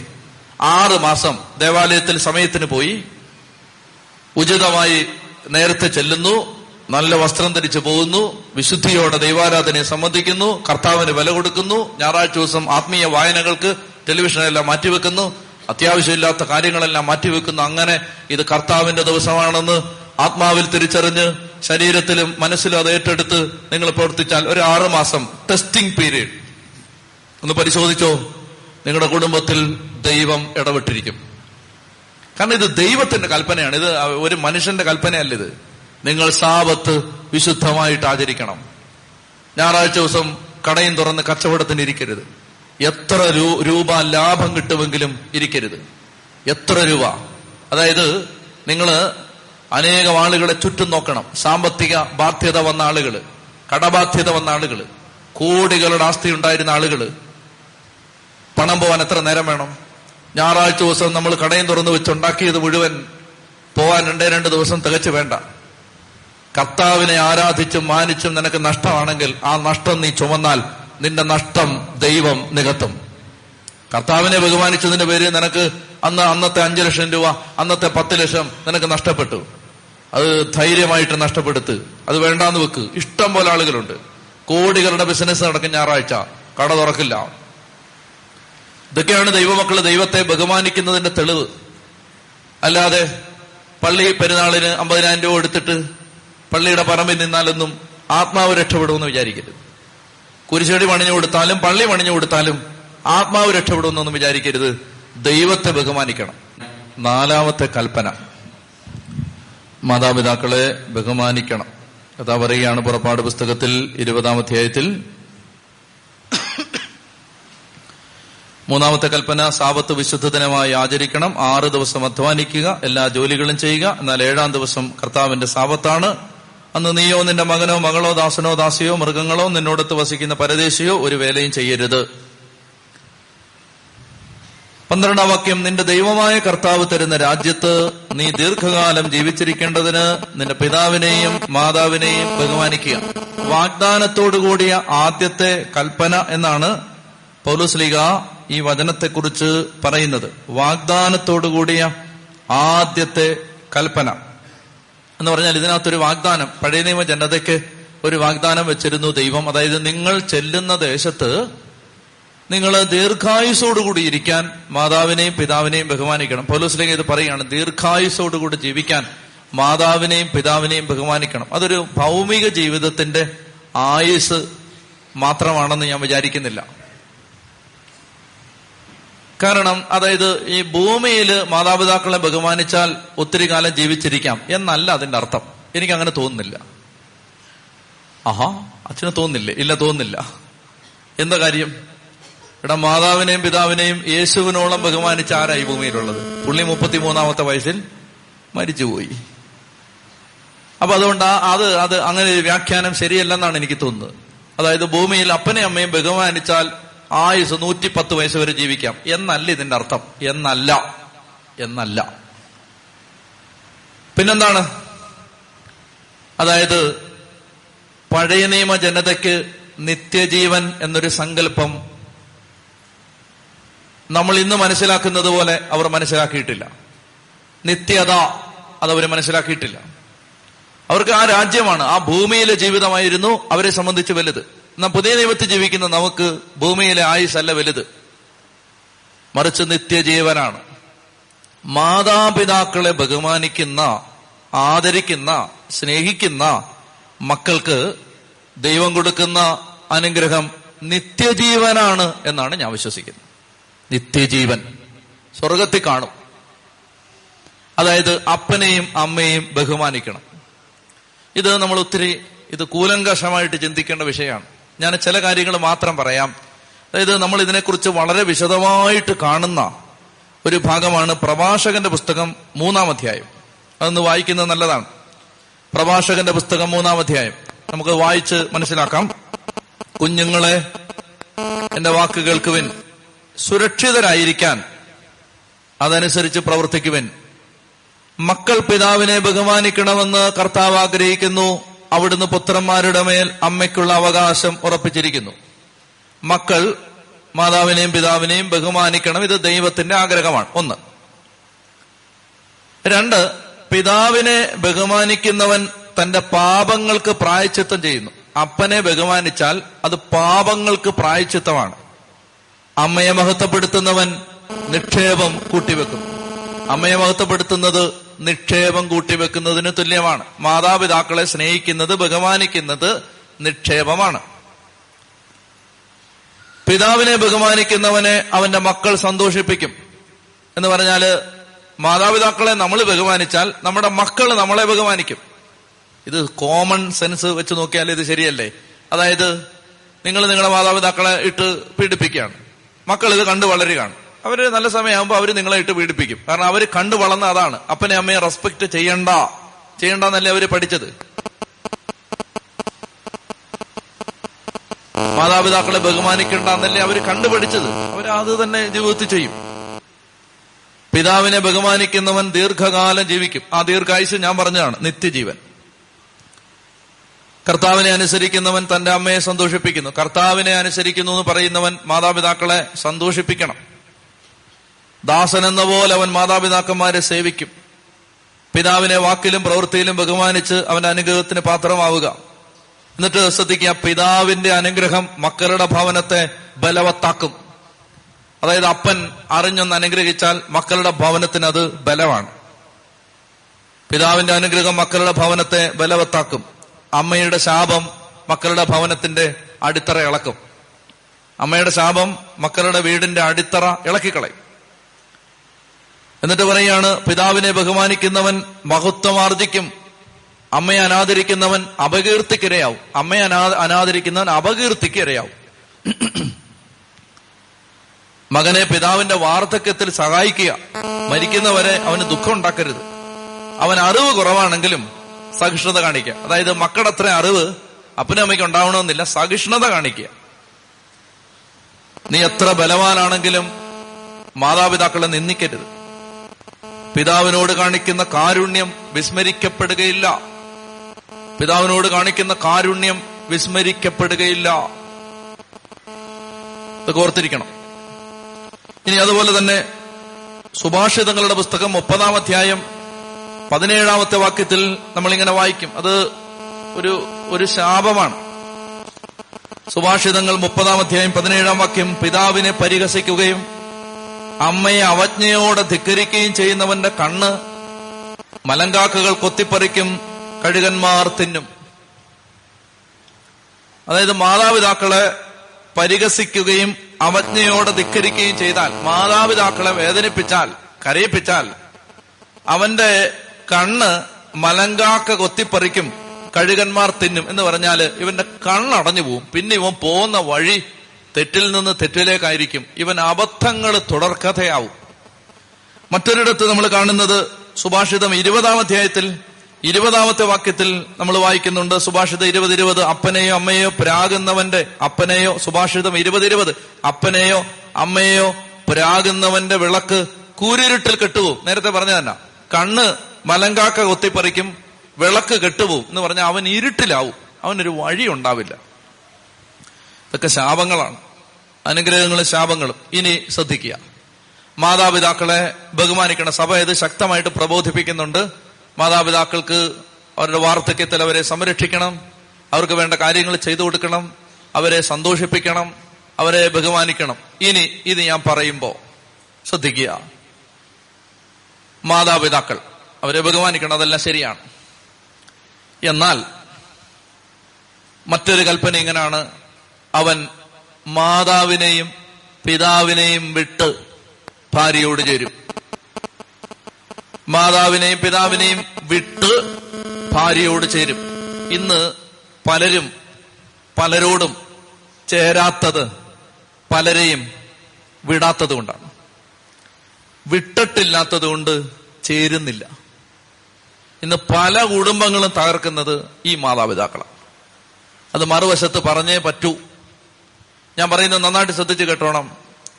വിവാഹം കഴിഞ്ഞാൽ, കുടുംബജീവിതം ആരംഭിച്ചു കഴിഞ്ഞാൽ, ഭർത്താവേ നിനക്ക് വലുതാര്, മാതാപിതാക്കളോ ഭാര്യയോ? ആരാണ് വലുത്? ഭാര്യ. കല്യാണം കഴിഞ്ഞാൽ, ഭാര്യേ നിനക്ക് വലുതാര്, നിന്റെ മാതാപിതാക്കളോ ഭർത്താവോ? ഭർത്താവ്. ഈ പ്രയോറിറ്റി മാറുകയും ചെയ്യരുത്. കുടുംബജീവിതം ആരംഭിച്ചു കഴിഞ്ഞാൽ മാതാപിതാക്കൾ ഇത് അറിഞ്ഞിരിക്കണം. കുടുംബജീവിതം ആരംഭിച്ചു കഴിഞ്ഞാൽ ജീവിതത്തിൽ പ്രധാനപ്പെട്ടത് മാതാപിതാക്കളല്ല, ജീവിത പങ്കാളിയാണ്. ഇന്നെന്താ സംഭവിക്കുന്നത് അറിയാമോ? അവരുടെ കുടുംബജീവിതം ഏതാണ്ട് തീരാറായി, മക്കൾ കുടുംബജീവിതം ആരംഭിച്ചു. മര്യാദയ്ക്ക് സമാധാനത്തോടെ ജീവിക്കാൻ ഇതുങ്ങളെ സമ്മതിക്കത്തില്ല. ഇത് കേരളത്തിലാന്ന് തോന്നി ഈ പിശാച് ഒത്തിരി ഉള്ളത്. എന്റെ പ്രിയപ്പെട്ട സഹോദരങ്ങളെ, അതായത് മാതാപിതാക്കൾ മക്കളെ വിട്ടുകൊടുക്കണം. ഒന്ന്, വിട്ടുകൊടുക്കണം. എനിക്ക് അനേകം, ഞാൻ ഈ ദമ്പതി ധ്യാനം നടത്തുന്നതുകൊണ്ട് മാത്രമല്ല ഒത്തിരി കുടുംബങ്ങളുടെ കാര്യം അറിയാം. അതായത് ഈ അപ്പനും അമ്മയും വിട്ടുകൊടുക്കുന്നില്ല, മക്കളെ പിന്നെയും മടി വെച്ചോണ്ടിരിക്കുക. മക്കളെ വിട്ടുകൊടുക്കണം. അതായത് മകളെ കെട്ടിച്ചു വിട്ടാ പിന്നെ നാഴികയ്ക്ക് നാൽപ്പത് തൊട്ട് അവളെ വിളിച്ച് കറി എന്നായിരുന്നു, ഇന്ന് എന്നാ മീൻ വാങ്ങിച്ചേ, ചൂര, ആ ഇന്നലെയും ചൂരയായിരുന്നല്ലോ, ആ ഇവിടെ എല്ലാ ദിവസവും ചൂരയാ, നിങ്ങൾക്ക് എന്നാ വേണം. അല്ല വീട്ടിലെ കാര്യം നിങ്ങൾ നാഴിക നാൽപ്പത് വട്ടം കെട്ടിച്ചു വിട്ട വീട്ടിലെ കാര്യം ഇത്തരക്കണ്ട ഈ ജോലി മാതാപിതാക്കളെ ഏൽപ്പിച്ചിട്ടുണ്ട്. മര്യാദയ്ക്ക് കുത്തിയിരുന്നൊരു ജവമാലയില്ലേ, അതുങ്ങൾ മര്യാദയ്ക്ക് ജീവിക്കും. കറി എന്നാന്ന് വിളിക്ക് ചോദിക്കാൻ വിളിച്ചിരിക്കുകയാണ്. റിലയൻസുകാർ ഫ്രീ ആയിട്ട് കൊടുത്തിട്ടുണ്ട്, അതുകൊണ്ട് കറി എന്നാന്ന് ചോദിക്കാം, വിളിയോടെ വിളി. കറി ചോദിച്ച് ചോദിച്ച് ഇപ്പം എല്ലാ ദിവസവും കറി ഉണ്ടാക്കി കൊടുക്കേണ്ട അവസ്ഥയാണ്. വീട്ടിൽ വന്ന് നിൽക്കുക അവള്, ഇവര് തന്നെ എല്ലാ ദിവസവും നല്ല കറി ഉണ്ടാക്കിക്കൊണ്ടിരിക്കുകയാണ്. എന്റെ പൊന്നു സഹോദരങ്ങളെ, മാതാപിതാക്കൾ ഇത് ശ്രദ്ധിക്കണം. ഞാൻ എന്താ പറയുന്നത്, മാതാപിതാക്കളെ ബഹുമാനിക്കണം, അവർക്ക് വേണ്ടത് ചെയ്തു കൊടുക്കണം, അവർക്ക് വേണ്ട ആവശ്യങ്ങൾ അവരുടെ ആവശ്യങ്ങൾ നിറവേറ്റി കൊടുക്കണം. പക്ഷെ അതിനൊക്കെ പ്രധാനപ്പെട്ടതാണ് ജീവിത പങ്കാളി, അതും ശ്രദ്ധിക്കണം. മാതാപിതാക്കൾക്ക് വേണ്ടി ഭാര്യയെ ഭർത്താവിനെ ബലി കൊടുക്കരുത്. ഇനി ഞാൻ പറയുകയാണ്, അപ്പനും അമ്മയായിട്ട് യോജിച്ച് വീട്ടിൽ സമാധാനമുള്ളൊരു കുടുംബജീവിതം പറ്റുന്നില്ല. ഭാര്യയും ഭർത്താവും ഒരുമിച്ച് ജീവിക്കാൻ ഈ മാതാപിതാക്കൾ ഒത്തുള്ള ജീവിതം പറ്റുന്നില്ലെങ്കിൽ പോയി വേറെ വീട്ടിൽ താമസിച്ചോണം. അപ്പൊ മാതാപിതാക്കളെ ഇട്ടിട്ട് പോന്നു, അത് ഒരു യാതൊരു കുഴപ്പമില്ല, അതിന്റെ സമാധാനം ഞാൻ പറഞ്ഞോളാം. മനസ്സിലാവുന്നുണ്ടോ? അതായത് പ്രധാനം മാതാപിതാക്കളെ നോക്കണം എന്ന് പറഞ്ഞുകൊണ്ട് അവർക്ക് ചെലവിന് കൊടുക്കാതിരിക്കുക, അവരെ ഇട്ട് പേടിപ്പിക്കുക, അവരെ കള്ളന്മാരെ വിട്ട് പേടിപ്പിക്കുക, അതൊന്നും ചെയ്യരുത്. മറിച്ച് മാതാപിതാക്കളെ, എന്റെ പ്രിയപ്പെട്ട സഹോദരങ്ങളെ, അവരെ അവരെ സംരക്ഷിക്കണം, അവർക്ക് വേണ്ടതെല്ലാം കൊടുക്കണം, അവരുടെ കാര്യങ്ങളെല്ലാം നോക്കണം. പക്ഷേ നിങ്ങൾക്കൊരു ജീവിതം കിടക്കുകയാണ്. എന്താ സംഭവിക്കുന്നറിയാമോ? നിങ്ങൾ ഈ മാതാപിതാക്കൾക്ക് വേണ്ടി ഈ ഭാര്യയും ഭർത്താവിനെ ഇട്ട് പീഡിപ്പിച്ചിട്ട് ഈ മക്കള് കിടന്ന് നശിച്ചുകൊണ്ടിരിക്കുക. മക്കളെ ശ്രദ്ധിക്കാൻ പറ്റുമോ? മക്കൾക്ക് വേണ്ട ചെയ്തു കൊടുക്കാൻ പറ്റുമോ? മക്കളെ സന്മാർഗത്തെ വളർക്കാൻ വളർത്താൻ പറ്റുമോ? എന്ത് ഈ ഈ ആയുസ്, എന്നോട് ക്ഷമിക്കണം, കുറച്ച് നാളൂടെ ഉള്ള ഈ മാതാപിതാക്കൾക്ക് ആയുസ്, ആയുസ് അവസാനിപ്പിക്കാൻ ഏതാനും വർഷങ്ങൾ മാത്രമേ ഉള്ള ഈ മാതാപിതാക്കൾക്ക് വേണ്ടി നിങ്ങൾ എത്ര തലമുറയാണ് കുട്ടിച്ചോറായിക്കൊണ്ടിരിക്കുന്നത്? മനസ്സിലാവുന്നുണ്ടോ ഞാനീ പറയുന്നത്? അതുകൊണ്ട് എന്റെ പ്രിയപ്പെട്ട സഹോദരി സഹോദരന്മാരെ, മാതാപിതാക്കൾക്ക് ഇത് എന്തിനാ ഇത് പറയുന്നതെന്നറിയാമെന്ന ഇന്ന് വീട്ടിൽ ചെന്നിട്ട് ഒരു തീരുമാനമായിട്ടാണ് വന്നിരിക്കുന്നത്, ഇപ്പം ഇറങ്ങണം, എപ്പം ഇറങ്ങും എന്ന് ചോദിച്ചുകൊണ്ട് അപ്പനെ അമ്മയും വീട്ടിൽ നിന്ന് ഇറക്കി വിടരുത്. അതിന് ഞാൻ ഉത്തരവാദിയല്ല. മനസ്സിലായല്ലോ? ഇത് ഇന്നാണ് വേണ്ട പ്രബോധനം കിട്ടിയത് എന്ന് പറഞ്ഞുകൊണ്ട് ഒരു ധൈര്യമൊക്കെ ആയിട്ട് അങ്ങോട്ട് ചെല്ലരുത്. മറിച്ച് മാതാപിതാക്കളെ വീട്ടിൽ നിന്ന് ഇറക്കി വിടരുത്. എന്നാൽ മാതാപിതാക്കള്, ഇപ്പൊ ഉദാഹരണത്തിന് പിന്നെ മാതാപിതാക്കള്, എനിക്കറിയാവുന്ന കേസുകൾ ഒത്തിരിയുള്ള ഞാൻ പറയുന്നത്, അതായത് അമ്മയ്ക്ക് ഭയങ്കര ആധിയാണ്, അയ്യോ ഇവള് തട്ടിയെടുത്തു, എന്റെ മോനെ തട്ടിയെടുത്തു, അയ്യോ ഇവളിനി എന്നാ ചെയ്യും, എന്റെ മോനെ കൊണ്ട് ഇവിടെ ആവത്തിപ്പെടുത്തു എന്ന് പറഞ്ഞുകൊണ്ട് ഈ അമ്മ, അത് അമ്മയ്ക്ക് എന്തോ കാര്യമായ രോഗമാണ്, ഇനി നമുക്കത് കരുണയോടെ കാണാം. അപ്പൊ അങ്ങനെ പറഞ്ഞ് ഈ അമ്മ കുടുംബജീവിതം നശിപ്പിച്ചുകൊണ്ടിരിക്കുകയാണെങ്കിൽ അപ്പനും അമ്മയ്ക്കും നല്ല ഒരു വീട് എടുത്തു കൊടുത്ത് അവരെ അവിടെ താമസിപ്പിച്ച് വേണേ ഒരു ജോലിക്കാരിയും വെച്ച് എല്ലാം ചെയ്തു കൊടുത്തിട്ട് വേറെ മാറിപ്പൊക്കോണം. എന്റെ അമ്മോ, ഇനി എന്തെല്ലാം നടക്കുമെന്ന് എനിക്കറിയാൻ പാടില്ല. ഇനി എനിക്ക് കത്തുകളുടെ പ്രവാഹമായിരിക്കും. എന്റെ പ്രിയപ്പെട്ട സഹോദരങ്ങളെ, ഞാൻ പറയുന്നത് നിങ്ങൾ ശ്രദ്ധിച്ചു കേൾക്കണം. അതായത് മാതാപിതാക്കളെ ബഹുമാനിക്കണം. അതെല്ലാം പറഞ്ഞിട്ടായി പറയുന്നത്. മാതാപിതാക്കൾക്ക് വേണ്ടതെല്ലാം ചെയ്തു കൊടുക്കണം, സ്നേഹം കൊടുക്കണം, പരിഗണന കൊടുക്കണം. ഇനി പരമാവധി ഒത്തുപോവാൻ നോക്കണം. പരമാവധി ഈ പറഞ്ഞതിന്റെ പേര് നാളെ ഇനി എല്ലാവരും കൂടും കിടക്കെടുത്ത് ഇറങ്ങരുത്. മറിച്ച് പരമാവധി ബലി കൊടുത്ത് ജീവിക്കാൻ നോക്കണം. ഇനി പറ്റുന്നില്ല, ഇത് നിങ്ങളുടെ മക്കളെ സമാധാനത്തിൽ വളർത്താൻ പറ്റില്ല. ഈ വീട്ടിൽ നിന്ന് അടിയും വഴക്കും ബഹളവും, ഈ വീട്ടിൽ ഒരു ദിവസം സമാധാനമില്ല. എല്ലാ ദിവസവും കയറെടുത്ത് ഓരോരുത്തർ പോവാണ് തൂങ്ങാൻ. അങ്ങനെയാണെങ്കിൽ അതേം ഭേദം ഇന്ത്യയും പാകിസ്ഥാനുമായിട്ട് ഒരു വീട്ടിൽ താമസിക്കുന്നല്ലത് ഇന്ത്യയും പാകിസ്ഥാനായിട്ട് രണ്ട് രാജ്യങ്ങളിൽ താമസിക്കുന്നതാണ്. ചത്തി പറഞ്ഞേ ഹല്ലേലൂയാ. അതുകൊണ്ട് മാതാപിതാക്കളെ ബഹുമാനിക്കണം. പറഞ്ഞു പറഞ്ഞ് മാതാപിതാക്കളെ ബഹുമാനിക്കണ്ടെന്ന് ആക്കി, അങ്ങനല്ല. മാതാപിതാക്കളെ ബഹുമാനിക്കണം, അവരെ ആദരിക്കണം, അവരെ മഹത്വപ്പെടുത്തണം, അവർക്ക് വേണ്ടതെല്ലാം ചെയ്തു കൊടുക്കണം, അവരെ കരുണയോടെ കാണണം, സഹിഷ്ണുത കാണിക്കണം. മാതാവിന്റെ അനുഗ്രഹം കുടുംബത്തെ ബലവത്താക്കും. ചെറിയ കാരണങ്ങളുടെ പേരിൽ ഓരോ പേര്, പിന്നെ വീതം വെച്ചതിന്റെ പേര്, അത് കിട്ടിയതിന്റെ പേര്, കിട്ടാത്തതിന്റെ പേരിൽ എന്റെ പ്രിയപ്പെട്ട സഹോദരങ്ങളെ, മാതാപിതാക്കളെ കരുണയോടെ കാണണം. അഞ്ചാമത്തേത് കൊല്ലരുത്. അഞ്ചാമത്തെ കൽപ്പന കൊല്ലരുത് എന്ന് പറയുമ്പോൾ നമ്മൾ ആരും ആരെയും വെടിവെച്ചോ കുത്തിയോ ഒന്നും കൊലപ്പെടുത്തുന്നില്ല. എന്നാൽ നാവ് കൊണ്ട് പലരെയും കൊല്ലുന്നുണ്ട്, മുറിപ്പെടുത്തുന്നുണ്ട്. ഗർഭഛിദ്രം സഭ പറയുന്ന മറ്റൊരു പാപമാണ്. ഇതുമായി ബന്ധപ്പെട്ട് പറയുന്ന മറ്റൊരു തിന്മയാണ് ഗർഭഛിദ്രം. ഉൽപ്പത്തി പുസ്തകം ഒൻപതാം അധ്യായത്തിലെ വചനം കത്തോലിക്കാ സഭ മതബോധന ഗ്രന്ഥത്തിൽ കോട്ട് ചെയ്യുന്നുണ്ട്. ഉൽപ്പത്തി പുസ്തകം ഒൻപതാം അധ്യായം അഞ്ചാം വാക്യം: ജീവരക്തത്തിന് മനുഷ്യനോടും മൃഗത്തോടും ഞാൻ കണക്ക് ചോദിക്കും. ഓരോരുത്തരോടും സ്വന്തം ജീവന്, സഹോദരന്റെ ജീവന് കണക്ക് ചോദിക്കും. മനുഷ്യരക്തം ചൊരിയുന്നവന്റെ രക്തം മനുഷ്യൻ ചൊരിയും. എന്റെ ഛായയിലാണ് ഞാൻ മനുഷ്യനെ സൃഷ്ടിച്ചത്. സന്താനപുഷ്ടിയുള്ളവരായി പെരുകി ഭൂമിയിൽ നിറയണം. ഇതാർക്കും കുറ്റബോധം ഉണ്ടാവാൻ പറയുന്നതല്ല. ഗർഭഛിദ്രം ചെയ്തിട്ടുണ്ടെങ്കിൽ ഇനി ഭാരപ്പെട്ട് ആകുലപ്പെട്ട് നടക്കരുത്. യേശുക്രിസ്തുവിന്റെ രക്തം എല്ലാ തിന്മകളിൽ നിന്നും നമ്മളെ മോചിപ്പിക്കും. അതിന് പരിഹാരമുണ്ട്. പക്ഷേ ഇപ്പോൾ ഓർക്കേണ്ടത് നമ്മുടെ ജീവിതത്തിൽ, അതായത് ഐ എൽ ടി എസ് എഴുതിക്കൊണ്ടിരിക്കുകയാണ്. ചിലപ്പോൾ ഈ പ്രാവശ്യം എഴുതിയത് കിട്ടും, അല്ലെങ്കിൽ കിട്ടി വിദേശത്ത് പോകാനുള്ള കാര്യങ്ങളെല്ലാം തുറന്നു. അപ്പോഴേ അറിയുന്നത് പ്രഗ്നന്റ് ആണ്. ഇതൊക്കെ ടെസ്റ്റാണ് എൻ്റെ മക്കളെ. ഇതൊക്കെയാണ് പരീക്ഷ. ദൈവം നോക്കും. ദൈവം ഇങ്ങനെ കയ്യും കെട്ടി നിന്ന് നോക്കും. രണ്ട് ചോയ്സ് നിനക്ക് തന്നിട്ട്, ഒന്ന് ഓസ്ട്രേലിയ, രണ്ട് ഒരു ജീവൻ. ഒരു ചോയ്സ് തന്നിട്ട് ദൈവം നോക്കും. ഒന്ന് കാനഡ, രണ്ട് ഒരു ജീവൻ.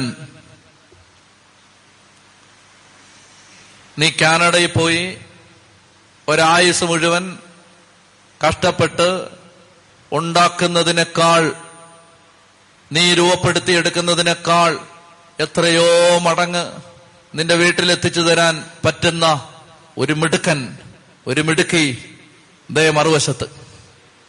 മനസ്സിലാവുന്നുണ്ടോ? നീ പത്ത് രാജ്യങ്ങളിൽ ഒരുമിച്ച് ജോലി ചെയ്താലും നിനക്ക് കിട്ടുന്നതിന്റെ എത്രയോ മടങ്ങ് സ്വന്തം ജീവിതം കൊണ്ട് നിനക്ക് നേടിക്കൊണ്ടുവന്നു നിന്നെ സന്തോഷിപ്പിക്കാൻ പറ്റുന്ന ഒരു മകൻ, ഒരു മകൾ. ഒരു വശത്ത് ഒരു വശത്ത് കാനഡയിലേക്ക് പോകാനുള്ള ടിക്കറ്റ്. എന്റെ പ്രിയപ്പെട്ട മക്കളെ, ഇവിടെ ഇരുന്നും വിദേശ രാജ്യങ്ങളിലിരുന്നും ഇത് കേൾക്കുന്ന പ്രിയപ്പെട്ട സഹോദരി സഹോദരന്മാരിത് ശ്രദ്ധിക്കണം. ഓസ്ട്രേലിയക്കും കാനഡയ്ക്കും വേണ്ടി ഒരു കുഞ്ഞിനെ കൊല്ലരുത്. അതായത് കല്യാണം കഴിഞ്ഞ് തീരുമാനം എടുക്കുകയാണ്, കല്യാണം കഴിഞ്ഞ ഉടനെ അവരാലോചിച്ചിരുത്തി നാല് കൊല്ലം കഴിഞ്ഞ് മക്കള് മതി. ഇതത്ര വലിയ പാപമാണെന്ന് നിങ്ങൾക്കറിയാമോ? ഇന്ന് കല്യാണം കഴിക്കുന്ന ഏതാണ്ട് മുപ്പത് ശതമാനം ദമ്പതികൾക്ക് മക്കളില്ല, മക്കളുണ്ടാവുന്നില്ല. കല്യാണം കഴിച്ച് ഏതാണ്ട് തേർട്ടി പെർസെന്റ് കപ്പിൾസിന് കുഞ്ഞുങ്ങൾ ഉണ്ടാവുന്നില്ല. പണ്ടൊക്കെ കല്യാണം ആശീർവദിച്ച് കഴിഞ്ഞിട്ട് ദമ്പതികൾ വന്ന് പറയാത്തൊരു കാര്യം ഇപ്പൊ വന്ന് പറയുന്നുണ്ട്. കല്യാണം കഴിയുമ്പോൾ അവര് വന്നിട്ട് സ്നേഹം അടുപ്പമുണ്ടെങ്കിൽ പറയാം, അച്ഛാ കുഞ്ഞുങ്ങളുണ്ടാവാൻ പ്രാർത്ഥിക്കണേന്ന് പറയും. അതെനിക്ക് അത്ഭുതമായിരുന്നു അങ്ങനെ കേട്ടപ്പോ. കുഞ്ഞുങ്ങളുണ്ടാവാൻ പ്രാർത്ഥിക്കണേന്ന്. അതായത് അവർക്കറിയാം ഇന്ന് കല്യാണം കഴിച്ചാലും പലർക്കും കുഞ്ഞുങ്ങൾ ഉണ്ടാവുന്നില്ല. കാരണങ്ങൾ പലതാണ്. കഴിക്കുന്ന ഭക്ഷണം, ജീവിച്ചിരിക്കുന്ന സാഹചര്യം സാഹചര്യം മൊബൈൽ ഫോണിന്റെ അമിതമായ ഉപയോഗം, നമ്മൾ ജീവിച്ചിരിക്കുന്ന കാലത്തെ മാലിന്യം, കഴിക്കുന്ന ഭക്ഷണത്തിലെ മായം, ഇങ്ങനെ നൂറുകണക്കിന് കാര്യങ്ങൾ അതിന്റെ പിന്നിൽ കാരണങ്ങളായിട്ടുണ്ട്. ശ്രദ്ധിക്കുക, എന്ത് കാരണത്താൽ നിങ്ങൾക്ക് മക്കൾ ഉണ്ടാവുന്നില്ലെങ്കിലും, എന്ത് കാരണത്താൽ നിങ്ങൾക്ക് കുഞ്ഞുങ്ങളില്ലാതിരിക്കുന്ന ഗർഭപാത്രത്തെ അനുഗ്രഹിക്കാൻ കർത്താവിന് ഒരു സെക്കൻഡ് മതി. ഒരു സെക്കൻഡ് മതി. കർത്താവ് ബ്ലസ് ചെയ്താൽ അത് വൈദ്യശാസ്ത്രം ഉണ്ടാവത്തില്ല എന്ന് പറഞ്ഞ് എത്രയോ കുടുംബങ്ങളിൽ മക്കളുണ്ടായി. എത്രയോ കുടുംബങ്ങളിൽ, അതായത് ഒരിക്കലും മക്കളുണ്ടാവില്ലെന്ന് വൈദ്യശാസ്ത്രം വിധി എഴുതി എത്രയോ കുടുംബങ്ങളിൽ കുഞ്ഞുങ്ങളുണ്ടായി. അങ്ങനെ ഉണ്ടായ കുഞ്ഞുങ്ങൾ എത്രയാണ് ഇതിനകത്തിരിപ്പുണ്ട്. എന്റെ പ്രിയപ്പെട്ട സഹോദരങ്ങളെ, അതുകൊണ്ട് എന്നെ ശ്രദ്ധിച്ച് കേൾക്കുക. നിങ്ങൾ കല്യാണം കഴിയുമ്പോൾ തീരുമാനിക്കണം, നാല് കൊല്ലം കഴിഞ്ഞ് മക്കൾ മതി, ജീവിതം ഒന്ന് സെറ്റിലായിട്ട് മതി മക്കള്. നിങ്ങളുടെ ആർഗ്യുമെന്റ് ശരിയാണ്. നിങ്ങളൊരു കാര്യം ഓർക്കണം, ദൈവത്തിന് നിങ്ങൾക്കൊരു കുഞ്ഞുണ്ടാവാൻ ദൈവം ഒത്തിരി ആഗ്രഹിക്കുന്നുണ്ട്. ഒരു കുഞ്ഞിനെ നിങ്ങൾക്ക് തരാൻ കർത്താവ് ഒത്തിരി ആഗ്രഹിക്കുന്നുണ്ട്. സങ്കീർത്തനം നൂറ്റി ഇരുപത്തി ഏഴ് മൂന്ന്, മക്കൾ ദൈവത്തിന്റെ ദാനം, ഉദരബലം ദൈവത്തിന്റെ സമ്മാനം, ഗിഫ്റ്റ്. ദൈവം ഒരു കുഞ്ഞിനെയും കൊണ്ട് ദമ്പതികളെ ഇതാ നിങ്ങളുടെ അടുത്തേക്ക് വരികയാണ്. കല്യാണം കഴിഞ്ഞു ആദ്യത്തെ മാസങ്ങൾ കർത്താവ് ഒരു കുഞ്ഞിനെയും കൊണ്ട് ഓരോ പ്രഭാതത്തിൽ ഇങ്ങനെ നിൽക്കുകയാണ്. അപ്പൊ നിങ്ങളിങ്ങനെ പുറകെ കൈയിട്ടിട്ട് പറയാണ്, ഇപ്പോ വേണ്ട, ഇപ്പൊ വേണ്ടെന്നല്ലേ പറഞ്ഞത്. മലയാളം പറഞ്ഞാൽ മനസ്സിലാവില്ലേ? ഇപ്പൊ വേണ്ടെന്നല്ലേ പറഞ്ഞത്, ഇനി കുറച്ചുകൂടെ നല്ല ഭാഷ പറയണോ? ഇങ്ങനെ നമ്മൾ പറഞ്ഞുകൊണ്ടിരിക്കുകയാണ്.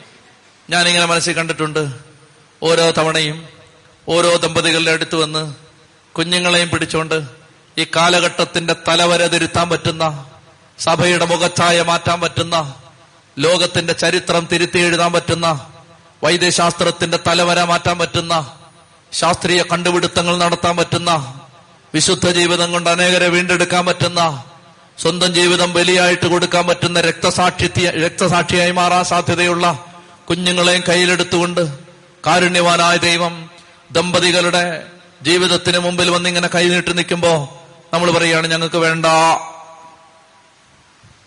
ഓരോ തവണയും മുഖം വാടി ദൈവം മടങ്ങിപ്പോവും, സങ്കടത്തോടെ ദൈവം മടങ്ങിപ്പോവും. എനിക്ക് അനേകം കുടുംബങ്ങളെ അറിയാം, നാലു കൊല്ലം മക്കളെ വേണ്ടാന്ന് വെച്ചു, അഞ്ചാമത്തെ കൊല്ലം കുഞ്ഞിന് വേണ്ടി ആഗ്രഹിച്ചു, കുഞ്ഞുണ്ടാവുന്നില്ല. എനിക്ക് അനേക ഈ ഇൻഡിവിജ്വൽ കേസസ് അറിയാമെന്നുകൊണ്ട് ഞാൻ പറയുകയാണ്. കുംഭസാര കൂട്ടിൽ ചെന്ന് കണ്ണുനീരോടെ ഏറ്റു പറഞ്ഞ് എന്തോരം പ്രായച്ചിത്തവും പരിഹാരം ചെയ്തിട്ടാണ് പിന്നെ ഒരു കുഞ്ഞുണ്ടാവുന്നത്. അതുകൊണ്ട് മക്കളെ സ്വീകരിക്കണം. എന്താണ് വലുത്? നിങ്ങൾക്ക് എന്താണ് വലുത്? ഞങ്ങൾക്ക് ഒരു കുഞ്ഞിനെ വളർത്താനുള്ള ജീവിത നിലവാരമില്ല, ഞങ്ങൾക്ക് പണമില്ല എന്ന് ആരെങ്കിലും പറഞ്ഞാൽ എന്റെ പ്രിയപ്പെട്ട സഹോദരി സഹോദരന്മാരെ, എനിക്ക് അവരോട് പറയാനുള്ളത്, രാജൻ കാഞ്ചിയാർ എന്ന സുവിശേഷകൻ, മക്കള് ആറ്, രാജന്റെ ഭാര്യ റജീന, രാജൻ ഓട്ടോറിക്ഷ ഓടിക്കുന്നു, സുവിശേഷം പറയുന്നു. രാജന്റെ ഭാര്യ റജീന ഏലക്കാട്ടിൽ കൂലിപ്പണിക്ക് പോകുന്നു. മക്കൾ ആറ്, പ്രസവം നിർത്തിയിട്ടില്ല. മക്കളാറ്, റജീന ഏലക്കാട്ടിൽ പണിക്ക്, കൂലിപ്പണി, ഒക്കത്തൊരു കൊച്ചിനെ എടുത്തോണ്ട് രാജൻ കാഞ്ചിയാറിന്റെ ഭാര്യ റജീനയ്ക്ക് ഏലക്കാട്ടിൽ പണിക്ക് പോയിട്ട് ഈ മക്കളെ ആറെണ്ണത്തെ വളർത്താൻ പറ്റുമെങ്കിൽ ഇവിടെ ഇരിക്കുന്ന ആർക്കാ മക്കളെ സ്വീകരിക്കാൻ പറ്റാത്തത്? ഉണ്ടെങ്കിൽ പറ, ആർക്കാ പറ്റാത്തത്? വേണ്ടാന്ന് വെച്ചിട്ടാണ്, വേണ്ടാന്ന് വെച്ചിട്ടാണ്, മനസ്സില്ലാഞ്ഞിട്ടാണ്. കർത്താവിന്റെ സന്നിധിയിൽ ഒരു യേശു ഒരു കുഞ്ഞിനെ സ്വീകരിക്കാതിരിക്കരുത്, കുഞ്ഞിനെ സ്വീകരിക്കണം. അതുകൊണ്ട് കർത്താവ് പറയുകയാണ് ജീവരക്തം, അത് ദൈവത്തിന് പ്രധാനപ്പെട്ടതാണ്. ഗർഭഛിദ്രം നമ്മുടെ കുടുംബങ്ങളിൽ ഒരിക്കലും നടക്കരുത്. അതായത് അമ്മയുടെ ജീവൻ നഷ്ടപ്പെടാം. അങ്ങനെ സഭ ചില കാര്യങ്ങളിൽ ഒരു കൂടുതൽ, അതായത് അമ്മയും കുഞ്ഞും മരിച്ചു പോവും, അമ്മയും കുഞ്ഞും മരിച്ചു പോവും സോറി കുഞ്ഞിനെ ഇപ്പോ കുഞ്ഞ് വളർന്ന് വളർന്നാൽ അമ്മ മരിക്കും. അങ്ങനെ ഒരു സിറ്റുവേഷൻ ആണെങ്കിൽ ചിലപ്പോ ഗർഭഛിദ്രം അനുവദിക്കുന്നുണ്ട്. ഇവിടെ അങ്ങനൊന്നും ഇല്ലല്ലോ. എന്നാൽ എത്രയോ ആളുകള് എത്ര ആളുകള് മക്കള് ജനിച്ച ഈ കുഞ്ഞ് വളർന്ന് പറന്നാൽ അമ്മ മരിക്കും എന്ന് ഡോക്ടർമാര് പറഞ്ഞിട്ടും ആ കുഞ്ഞിനെ പ്രസവിച്ചിട്ട് മരിച്ച എത്ര അമ്മമാര് ഈ കേരളത്തിലില്ലേ കേരളത്തിലില്ലേ എന്റെ പ്രിയപ്പെട്ട സഹോദരങ്ങളെ, ഒരു ജീവൻ പ്രധാനപ്പെട്ടതാണ്. എന്നെ കേൾക്കുന്ന സഹോദരി സഹോദരന്മാര്, നിങ്ങൾ ലോകത്തിന്റെ എവിടെയാണെങ്കിലും ഇപ്പോൾ ഇവിടെ ഇരുന്നു കൊണ്ട് നിങ്ങൾ നിങ്ങളുടെ കുഞ്ഞുങ്ങളെ ഓർത്ത് നന്ദി പറയണം. കൊല്ലരുത്, മക്കളെ ഓർത്ത് നന്ദി പറയണം. മക്കൾക്ക് മക്കളെ സ്വീകരിക്കണം, ഇഷ്ടം പോലെ കുഞ്ഞുങ്ങളെ സ്വീകരിക്കണം. നമ്മൾ അതുപോലെ ഒരു കുഞ്ഞ് ഒരു കുഞ്ഞിനെ ദൈവം തരുന്നുണ്ടെങ്കിൽ ഫൈൻ, ദൈവത്തിനൊരു കണക്കുണ്ട് കേട്ടോ. ആ കണക്കനുസരിച്ചേ മക്കളുണ്ടാവും. ചിലർക്ക് ഒന്നേ ഉണ്ടാവും ഒന്നേ ഉണ്ടാവും ഡോക്ടർ ജോൺ മക്കളെ വേണ്ടെന്ന് വെച്ചാലല്ല, ഒരു കുഞ്ഞേ ഉണ്ടായിട്ടുള്ളൂ. ഒരു കുഞ്ഞിന് വേണ്ടി ഒത്തിരി അതേ ആഗ്രഹിക്കാൻ പ്രാർത്ഥിക്കുകയും ചെയ്തിട്ടുണ്ട്. പക്ഷെ ഒരു കുഞ്ഞിനെ ദൈവം കൊടുത്തിട്ടുള്ളൂ, ഒരു കുഞ്ഞ്. ഫൈൻ. എന്നാൽ ചിലർക്ക് ദൈവം പത്ത് മക്കളെ വെച്ചിരിക്കുന്നത്. ഇന്നത്തെ കാലഘട്ടത്തിൽ ഇത് മാറി വരുന്നുണ്ട്, ഒത്തിരി ആ കാര്യങ്ങൾ മാറി വരണം. എനിക്ക് അനേകം എനിക്ക് വ്യക്തിപരമായിട്ട് അനേകം കുടുംബങ്ങളെ അറിയാം, ഏഴ് മക്കള്, എട്ട് മക്കള്. ഞാൻ കുവൈറ്റിൽ ചെന്നിട്ട് അവിടെ പ്രസംഗിക്കാൻ കർത്താവ് തന്ന പ്രേരണ, കൂടുതൽ മക്കൾക്ക് ജന്മം കൊടുക്കുക, അതാണ് അന്നത്തെ വിഷയം. അത് ഞാൻ പ്രസംഗിച്ച് തിരിച്ചിറങ്ങി വന്നപ്പോൾ ഒരു ചെറുപ്പക്കാരൻ എൻ്റെ അടുത്ത് വന്നു എൻ്റെ അടുത്ത് വന്നിട്ട് പറഞ്ഞു, അച്ഛാ പത്തൊമ്പത് മക്കളുണ്ട് ഞങ്ങള്, ഞാൻ പത്തൊമ്പതാമത്തെയാന്ന് പറഞ്ഞു. പത്തൊമ്പതാമത്തെ. ഞാനൊരു ട്രീറ്റ്മെന്റിന് പോയി ഹോസ്പിറ്റലിൽ. അവിടെ ചെന്നപ്പോൾ അവിടുത്തെ ഡോക്ടർ എൻ്റെ അടുത്ത് പറഞ്ഞു, അദ്ദേഹം പതിനാറ് മക്കളുടെ ഉള്ള അമ്മയിലെ പതിനാറ് മക്കളുടെ ഒരാളാണ്. പതിനാറ്. അപ്പൊ ഞാൻ പറഞ്ഞ ഒന്നും ഒന്നുമല്ല, പത്തൊമ്പതുകാരെ ഇവിടെ നിൽക്കുന്നു, പതിനാറ്. എന്റെ പ്രിയപ്പെട്ട സഹോദരങ്ങളെ, കുഞ്ഞുങ്ങളെ സ്വീകരിക്കുക. എന്താണെന്നറിയാമോ, നിങ്ങൾ ശ്രദ്ധിച്ചോ, അതായത് മൂന്നും നാലും അഞ്ചും മക്കളുണ്ടെങ്കിൽ മൂത്ത കുട്ടികൾ പെട്ടെന്ന് മച്ചൂറും പക്വതയുള്ളവരായിട്ട് മാറും. എന്ത് പെട്ടെന്നാണ് അവര് പക്വതയുള്ളവരായിട്ട് മാറുന്നത്, ജീവിതം പഠിക്കുന്നത്. അതായത് മാതാപി മാതാപിതാക്കള് ആരുടെ കാര്യം ഞാൻ ആരുടെയാന്ന് ഓർക്കുന്നില്ല, ആരോ എന്നോട് ഈ ദിവസങ്ങളിൽ പറഞ്ഞാണ്, അതായത് ഏഴെട്ട് മക്കളുണ്ട്, ആ മക്കളുടെ കാര്യം മാതാപിതാക്കൾ നോക്കുന്നേയില്ല. ഈ ബാക്കി പിള്ളേരെ ഇതിൽ നോക്കിക്കൊണ്ടിരിക്കുന്നത്, കൊച്ചുങ്ങളുടെ കാര്യം, ഇളയ പിള്ളേരുടെ കാര്യം എല്ലാം മൂത്ത പിള്ളേരെ നോക്കുന്നത്. മാതാപിതാക്കള് എവിടെ എന്ത് എല്ലാത്തിനെയും അവസാനം ഇങ്ങനെ ലൈൻ നിർത്തി ഭക്ഷണം കഴിക്കാനൊക്കെ വിളിക്കുമ്പോഴാണ് നോക്കണ എല്ലാം ഉണ്ടോ എണ്ണി നോക്കണമെന്ന് പറഞ്ഞിട്ട് എണ്ണുമ്പോഴാണ് അയ്യോ ഒരെണ്ണത്തെ കാണാൻ എല്ലാവരും നോക്കുമ്പോൾ അവൻ കട്ടിലിനടിയിൽ കിടക്കുന്ന പിടിച്ചോണ്ട് വരുന്നത്. അപ്പൊ ശരിക്കും പറഞ്ഞാൽ എത്ര ഇത് എല്ലാ ദിവസവും ഉണ്ടോ കയറിയോ മറ്റേ ഇതിപ്പോ ഒരെണ്ണത്തെ തന്നെ വളർത്താൻ വയ്യ. ഒരെണ്ണത്തെ തന്നെ നോക്കിയിട്ട് അത് കണ്ണും വെട്ടിച്ച് ബക്കറ്റ് വീഴുകയാണ്. ഒരെണ്ണത്തെ തന്നെ നോക്കാൻ വയ്യ. എന്റെ പ്രിയപ്പെട്ട സഹോദരി സഹോദരന്മാരെ, നിങ്ങൾ പറയും കത്തനാരന്മാർക്ക് അങ്ങനെ പലതും പറയാം, ഞങ്ങളാണ് വളർത്തുന്നത്. ആ നിങ്ങളാ വളർത്തുന്നത്, അതുകൊണ്ടായി പറയുന്നേ. അതുകൊണ്ട് എന്റെ പ്രിയപ്പെട്ട സഹോദരങ്ങളെ, കുഞ്ഞുങ്ങളെ സ്വീകരിക്കണം. സ്വീകരിക്കുവോ? ഇനിയിപ്പോ പറഞ്ഞിട്ടെന്റെ കാര്യം, സി സി അടഞ്ഞ് തീരാറായില്ലേ? സ്വീകരിക്കുമെന്ന്. തൊണ്ണൂറ്റേഴ് വയസ്സ് ഇനി സ്വീകരിക്കും, അന്ന് സ്വീകരിച്ചില്ലല്ലോ. അപ്പൊ അതുകൊണ്ട് എന്തിനത് പറഞ്ഞെന്നറിയാമോ? അമ്മച്ചിമാര് അപ്പച്ചന്മാര് കൊച്ചുങ്ങൾ ഇതിനകത്തിരിപ്പുണ്ട്, അവർ ചില തീരുമാനമൊക്കെ എടുത്തിട്ടുണ്ട്, അവർ പരസ്പരം മത്സരിച്ചുകൊണ്ടിരിക്കുകയാണ്. അവരെ ദൈവം അനുഗ്രഹിക്കട്ടെ. അതേ സമയത്ത് തന്നെ എന്റെ പ്രിയപ്പെട്ട സഹോദരന്മാരെ സഹോദരിമാര്, നിങ്ങളുടെ മക്കളോട് പറയണം. അല്ലാതെ കല്യാണം കഴിച്ച ഉടനെ പറയണം ചുമ്മാ വേണ്ടതിനൊന്നും കാണിച്ചേക്കരുത് മൂന്നാല് അങ്ങനെ പറയുന്ന തലയ്ക്ക് സുഖമില്ലാത്ത ആളുകളുണ്ട്. അമ്മമാരെ ഈ വന്ന് പറയുന്നത്, അതായത് ചുമ്മാ ഇത് മൂന്നാല് കൊല്ലം എന്തെങ്കിലും ഒന്നും ആവാതെ ജോലിയൊന്നും ആവാതെ എന്നിട്ട് ഗർഭിണിയാണെന്ന് വന്ന് പറഞ്ഞാലോ പിന്നെ അതിനെ വെച്ചേക്കത്തില്ല. എന്തോ മഹാപരാധം ചെയ്ത പോലാണ്, വലിയ തെറ്റ് ചെയ്തിട്ട് വന്ന് നിൽക്കുന്ന പോലാണ്. വിശേഷമുണ്ടെന്ന് പറഞ്ഞാൽ എന്നാണ് പറയുന്നത്. എന്ത് ചെയ്യാനാണ്, പിശാച് തലയ്ക്കകത്ത് കയറി ആവശ്യമില്ലാത്ത എല്ലാം പഠിപ്പിച്ചു വെച്ചിരിക്കുകയാണ്. നമുക്ക് അതുകൊണ്ട് നിങ്ങൾ മാതാപിതാക്കള് മക്കളോട് പറയണം. എന്നിട്ട് അവർക്ക് വേണ്ട സാഹചര്യങ്ങൾ ഒരുക്കി കൊടുക്കണം. അവർക്ക് പണം കൊടുക്കണം. എന്നിട്ട് അവരെ മക്കളെ വളർത്താൻ അവർ അവർ അവരും അവരെ സപ്പോർട്ട് ചെയ്യണം. പറയണം ഞങ്ങള് അത് ഞങ്ങള് അത് തന്നോളാം, ഞങ്ങൾ നോക്കിക്കോളാം, പ്രസവം ഞങ്ങൾ എടുത്തോളാം, തനിമായിട്ട്. അത് ഓർത്തിട്ടാണ്, ഈ കൊള്ള ഓർത്തിട്ടാണ് പലരും അത് വേണ്ടാന്ന് വെക്കുന്നത്. അതായത് രണ്ടു ലക്ഷം രൂപ വേണം പ്രസവിക്കണമെങ്കിൽ, അതുകൊണ്ട് ആകെ വിഷമമാണ്. രണ്ടു ലക്ഷം രൂപ ഇല്ല, ഒരു ലക്ഷത്തി തൊണ്ണൂറ്റൊമ്പതിനായിരത്തി തൊണ്ണൂറ്റഞ്ച് രൂപയേ ഉള്ളൂ, അഞ്ചു രൂപ ഇല്ലെന്ന് പറഞ്ഞാണ് പ്രസവം വേണ്ടാന്ന് വെക്കുന്നത്. അപ്പൊ അതുകൊണ്ട് പറയണം, അഞ്ചു രൂപ തരാമെന്ന് പറഞ്ഞ് അവരെ സപ്പോർട്ട് ചെയ്യണം. മാതാപിതാക്കൾ മക്കളോട് പറയണം, കൂടുതൽ മക്കൾക്ക് ജന്മം കൊടുക്കാൻ പറയണം. കുഞ്ഞുങ്ങളെ വേണ്ടാന്ന് വെക്കരുതെന്ന് പറയണം. മക്കളെ സ്വീകരിക്കാൻ പറയണം. എന്തിനാണെന്നറിയാമോ? വചനം കേട്ട നിങ്ങൾക്ക് മക്കളുണ്ടാവട്ടെ. ഐ എസ് ഐ എസുകാരന് കൂടുതൽ മക്കളുണ്ടാവുന്നില്ല, നല്ലതല്ലേ? ബൈബിള് പഠിച്ച നാല് ചെറുപ്പക്കാർക്ക് മക്കളുണ്ടാവുന്നത് അല്ലേ? ഉറക്കെ പറ ഹല്ലേലൂയാ. ദൈവവചനം കേട്ട നാല് കുടുംബത്തിൽ പത്ത് പിള്ളേരുണ്ടാവുന്നത് വെറുപ്പിലും വിദ്വേഷത്തിലും വൈരാഗ്യത്തിലും പകയിലും ആയുധ മത്സരത്തിലും കിടമത്സരത്തിലും ജീവിക്കുന്ന ബാക്കി പലർക്കും കൂടുതൽ മക്കളുണ്ടാവുന്നതിലും നല്ലതല്ലേ? അവർക്ക് ഉണ്ടാവണ്ടെന്നല്ല, പക്ഷേ നല്ലവർക്ക് മക്കളുണ്ടാവും. എന്റെ ആഗ്രഹം ഇതാണ്, നല്ലവർക്ക് ഇഷ്ടം പോലെ കാശുണ്ടാവണം, നല്ലവർക്ക് ഇഷ്ടം പോലെ മക്കളുണ്ടാവണം, നല്ലവർക്ക് നല്ല ഐശ്വര്യം ഉണ്ടാവണം, എങ്കിലേ ഭൂമിയിൽ നന്മ വളരൂ. ഭയങ്കര മനസ്സുള്ളവന്റെ കയ്യിൽ അഞ്ചു പൈസ എടുക്കാനില്ല. കാര്യമുണ്ടോ? അവന് ഹൃദയം ഭയങ്കര വിശാലമാണ്, പക്ഷെ ആ കാശ് അവന്റെ എടുക്കാനില്ല. നല്ലവന്റെ കയ്യിൽ ഇഷ്ടം പോലെ പണം ഉണ്ടാവണം. അതുകൊണ്ട് എന്ത് ചെയ്യണം? അതുകൊണ്ട് ബിസിനസ്സൊക്കെ ചെയ്യണം, കഷ്ടപ്പെടണം, ജോലി ചെയ്യണം, അങ്ങനെല്ലാം ചെയ്ത് നന്നായിട്ട് വളരണം. അല്ലാതെ ദാരിദ്ര്യം പറഞ്ഞുകൊണ്ടിരിക്കരുത്. ആത്മാവിൽ ദരിദ്രർ ഭാഗ്യവാന്മാർ എന്ന് പറഞ്ഞുകൊണ്ട് പണിക്ക് പോവാതെ ചൊറിയും കുത്തിയിരിക്കുകയാണ്. ജോലിക്ക് പോകണം, കഷ്ടപ്പെടണം, നല്ലവന് കാശുണ്ടാവണം. നല്ലവന് പണം ഉണ്ടായാൽ ഇല്ലാത്ത അനേകർക്ക് കൊടുക്കാൻ പറ്റും. നല്ലവന് മക്കളുണ്ടായാൽ നല്ല കുറെ മക്കൾ ലോകത്തുണ്ടാവും. അങ്ങനെ ഭൂമി അനുഗ്രഹിക്കും.